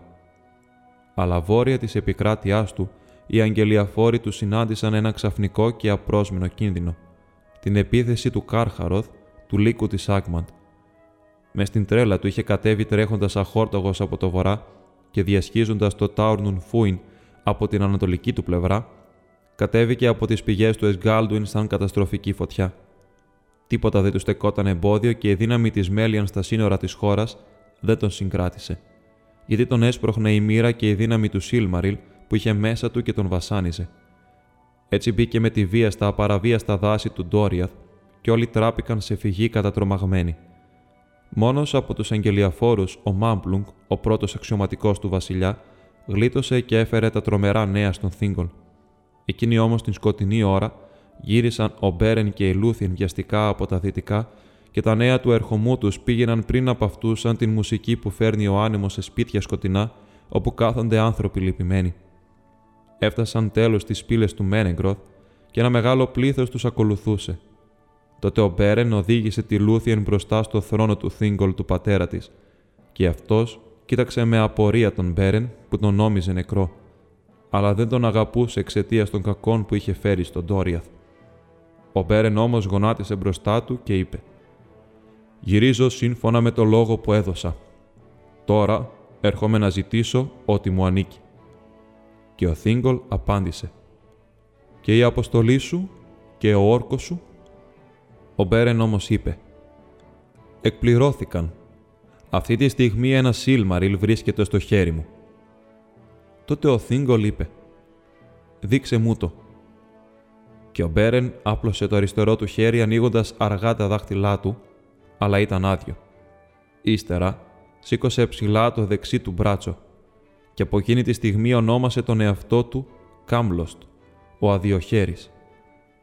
Τότε η διάθεση του Θίγκολ μαλάκωσε και ο Μπέρεν κάθισε μπροστά στον θρόνο του από αριστερά και η Λούθιεν από δεξιά και διηγήθηκαν όλη την ιστορία της αποστολής, ενώ όλοι όσοι άκουγαν πλημμύρισαν θαυμασμό. Και φάνηκε στον Θήγκολ ότι αυτός ο άνθρωπος δεν έμοιαζε με όλους τους άλλους θνητούς ανθρώπους, αλλά ανήκε στους μεγάλους της Άρντα και η αγάπη της Λούθιεν ήταν κάτι καινούριο και παράξενο. Και κατάλαβε ότι καμιά δύναμη στον κόσμο δεν μπορούσε να αντισταθεί στην μοίρα τους. Και έτσι στο τέλος υποχώρησε και ο Μπέρεν πήρε το χέρι της Λούθιεν μπροστά στον θρόνο του πατέρα της. Τώρα όμως μια σκιά έπεσε πάνω στην χαρά του Ντόριαθ από την επιστροφή της ωραίας Λούθιεν, γιατί μαθαίνοντας την αιτία της τρέλας του Κάρχαροθ, ο κόσμος φοβήθηκε περισσότερο, βλέποντας ότι ο κίνδυνος που προερχόταν από αυτόν ήταν γεμάτος τρομερή δύναμη εξαιτίας του ιερού πετραδιού και πολύ δύσκολα θα τον κατανικούσαν. Και ο Μπέρεν, ακούγοντας για την επίθεση του λύκου, κατάλαβε πως η αποστολή δεν είχε ακόμα ολοκληρωθεί. Και έτσι, αφού καθημερινά ο Κάρχαροθ πλησίαζε στο Μένεγκροθ, ετοίμασαν το κυνήγι του λύκου. Από όλα τα κυνήγια ζώων που λένε οι ιστορίες το πιο επικίνδυνο. Σε αυτήν την καταδίωξη πήραν μέρος ο Χούαν το λυκόσκυλο του Βάλινορ, ο Μάμπλουνγκ με το βαρύ χέρι, ο Μπέλεγ ο τοξότης, ο Μπέρεν Ερχάμιον και ο Θίνγκολ ο βασιλέας του Ντόριαθ. Ξεκίνησαν πάνω στα άλογά τους το πρωί και πέρασαν τον ποταμό Εσγκάλντουιν. Η Λούθιεν όμως έμεινε πίσω από τις πύλες του Μένεγκροθ. Μια μαύρη σκιά την πλάκωσε και της φάνηκε πως ο ήλιος αρρώστησε και έγινε μαύρος. Οι κυνηγοί έστριψαν ανατολικά και βόρεια και ακολουθώντας την πορεία του ποταμού, πρόφτασαν εν τέλει τον Κάρχαροθ τον Λύκο σε μια σκοτεινή κοιλάδα κάτω στην βόρεια πλευρά, εκεί που ο Εσγκάλντουιν σχημάτιζε ορμητικό χήμαρο και έπεφτε με απόκριμνους καταράχτες. Στα πόδια του καταράκτη ο Κάρχαροθ έπινε για να ανακουφίσει την δίψα του που τον κατάτουργε και ούρλιαζε και έτσι τον πήραν είδηση. Αλλά αυτός βλέποντας ότι πλησίαζαν, δεν όρμησε να τους επιτεθεί ξαφνικά. Μπορεί να ξύπνησε μέσα του η διαβολική του πονηρία, επειδή για την ώρα ο πόνος του είχε μαλακώσει από τα γάργαρα νερά του Εσγκάλντουιν. Και όπως αυτοί κάλπαζαν προς το μέρος του, μαζεύτηκε σε μια βαθιά συστάδα θάμνων και εκεί κρύφτηκε αλλά έβαλαν φρουρούς παντού ολόγυρα και περίμεναν, και οι ίσκοι μάκρυναν στο δάσος. Ο Μπέρεν στεκόταν πλάι στον Θίγκολ και ξαφνικά πήραν είδηση πως ο Χούαν είχε φύγει από το πλευρό τους. Τότε φοβερά γαυγίσματα ξεσηκώθηκαν στην πυκνή λόχμη, γιατί ο Χούαν, ανυπομονώντας και θέλοντας να δει αυτόν το λύκο, είχε φύγει μόνος του για να τον βγάλει. Ο Κάρχαροθ όμως τον απέφευγε και ξεπετάχτηκε ξαφνικά από τις αγκαθιές, πηδώντας πάνω στο Θίγκολ. Γρήγορα ο Μπέρεν βγήκε μπροστά του με ένα κοντάρι, αλλά ο Κάρχαρος το παραμέρισε και τον έριξε κάτω δαγκώνοντάς τον στο στήθος. Τη στιγμή εκείνη ο Χούαν πετάχτηκε από τους θάμνους πάνω στη ράχη του λύκου και έπεσαν μαζί κάτω παλεύοντας άγρια. Και καμιά πάλι λύκου με λικόσκυλο δεν ήταν σαν κι αυτή, γιατί στα γαυγίσματα του Χούαν ακούγονταν τα βούκινα του όρομε και η οργή των Βάλαρ, αλλά στα λιχτίσματα του Κάρχαροθ υπήρχε το μίσος του Μόργοθ και κακία πιο ανελαίτη από τσαλένια δόντια. Και πέτρες σκίζονταν από τις φωνές τους και έπεφταν από ψηλά, πνίγοντας τους καταράχτες του Εσγκάλτουιν. Εκεί πάλεψαν μέχρι θανάτου, αλλά ο Θίγκολ δεν έδινε σημασία γιατί είχε γονατίσει πλάι στον Μπέρεν, βλέποντας πως ήταν σοβαρά τραυματισμένος. Ο Χούαν την ώρα εκείνη σκότωσε τον Κάρχαροθ, αλλά εκεί, στα πυκνά δάση του Ντόριαθ, μοίρα που από παλιά του είχαν προφητέψει ολοκληρώθηκε ήταν θανάσιμα πληγωμένος και το δηλητήριο του Μόργκοθ είχε μπει μέσα του. Τότε ήρθε και πέφτοντας πλάι στον Μπέρεν, μίλησε για τρίτη φορά και τον αποχαιρέτησε πριν πεθάνει. Ο Μπέρεν δεν μίλησε, αλλά έβαλε το χέρι του στο κεφάλι του λικόσκυλου και έτσι χώρισαν. Ο Μάμπλουγκ και ο Μπέλεγ ήρθαν βιαστικά να βοηθήσουν τον βασιλιά, αλλά όταν είδαν τι είχε γίνει, πέταξαν τα κοντάρια τους και έκλαψαν. Τότε ο Μάμπλουκ πήρε ένα μαχαίρι και έσκησε την κοιλιά του λύκου, και τα σωθικά του ήταν σχεδόν φαγωμένα σαν από φωτιά. Αλλά το χέρι του Μπέρεν που κράτησε το πετράδι δεν είχε πάθει τίποτα. Όταν όμως ο Μάμπλουγκ άπλωσε να το αγγίξει, το χέρι χάθηκε και το Σίλμαριλ έμεινε εκεί ελεύθερο και το φως του γέμισε τις σκιές του δάσους ολόγυρά τους. Ύστερα γρήγορα και με φόβο, ο Μάμπλουγκ το πήρε και το έβαλε στο ζωντανό χέρι του Μπέρεν και ο Μπέρεν συνήλθε από το άγγιγμα του Σίλμαριλ και το σήκωσε ψηλά και είπε στον Θίγκολ να το δεχτεί. Τώρα εκπληρώθηκε η αποστολή, είπε, και η μοίρα μου επαληθεύτηκε και δεν μίλησε πια.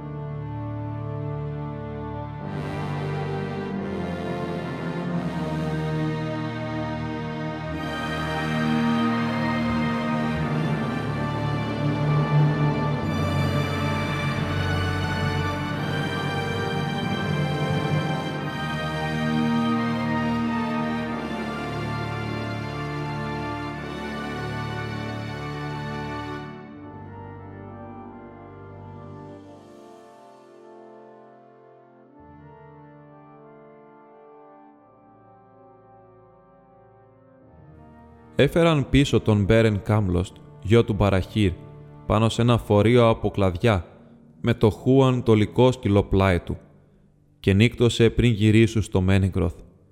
Στα πόδια της Χίριλορν, της μεγάλης βελανιδιάς, η Λούθιεν τους βρήκε να βαδίζουν αργά και μερικοί κρατούσαν δαυλούς πλάι στο φορείο. Εκεί έβαλε τα χέρια της γύρω από τον Μπέρεν και τον φίλησε, ζητώντας του να την περιμένει πέρα από την δυτική θάλασσα και εκείνος κοίταξε τα μάτια της πριν τον εγκαταλείψει το πνεύμα του. Αλλά το φως των άστρων έσβησε και σκοτάδι πλάκωσε την Λούθιεν την Τινούβιελ. Έτσι τέλειωσε η αποστολή για το Σίλμαριλ, αλλά η οδή της Λεήθιαν της απελευθέρωσης από τα δεσμά δεν τελειώνει. Γιατί το πνεύμα του Μπέρεν, όπως του είχε ζητήσει η Λούθιεν, καθυστερούσε στα δώματα του μάντος απρόθυμο να φύγει από τον κόσμο ώσπου να έρθει η ίδια να του δώσει το τελευταίο της αποχαιρετισμό στις στολές ακτές της εξώτερης θάλασσας, από όπου οι άνθρωποι που πεθαίνουν φεύγουν για να μην ξαναγυρίσουν. Το πνεύμα όμως της Λούθιεν έπεσε κάτω στο σκοτάδι και τέλος έφυγε. Και το σώμα της έμεινε σαν ουλούδι που το κόβουν ξαφνικά και μένει για λίγο χωρίς να μαραίνεται στο χορτάρι. Τότε χειμώνα σαν τα γυρατιά των θνητών ανθρώπων βρήκε τον Θίγκολ. Η Λούθιεν όμω πήγε στα δώματα του Μάντος, όπου είναι οι καθορισμένες θέσεις των ξωτικών πέρα από τα δώματα της Δύσης στην άκρη του κόσμου. Εκεί, όσοι περιμένουν κάθονται στη σκιά της σκέψης τους. Αλλά η ομορφιά της ήταν μεγαλύτερη από την ομορφιά τους και η λύπη της βαθύτερη από τις δικές τους λύπες. Και γονάτισε μπροστά στον Μάντος και του τραγούδισε. Το τραγούδι της Λούθιεν μπροστά στον Μάντος ήταν το ωραιότερο που είχε ποτέ πλεχτεί με λόγια και πιο λυπητερό δεν θα έχει ακουστεί ξανά στον κόσμο. Απαράλλαχτο και άφθαρτο το τραγουδούν ακόμα στο Βάλινορ, πέρα από το άκουσμα του κόσμου και ακούγοντάς το οι Βάλαρ θλίβονται. Γιατί η Λούθιεν έπλεξε δύο θέματα στα λόγια, την λύπη των Έλνταρ και τον πόνο των ανθρώπων.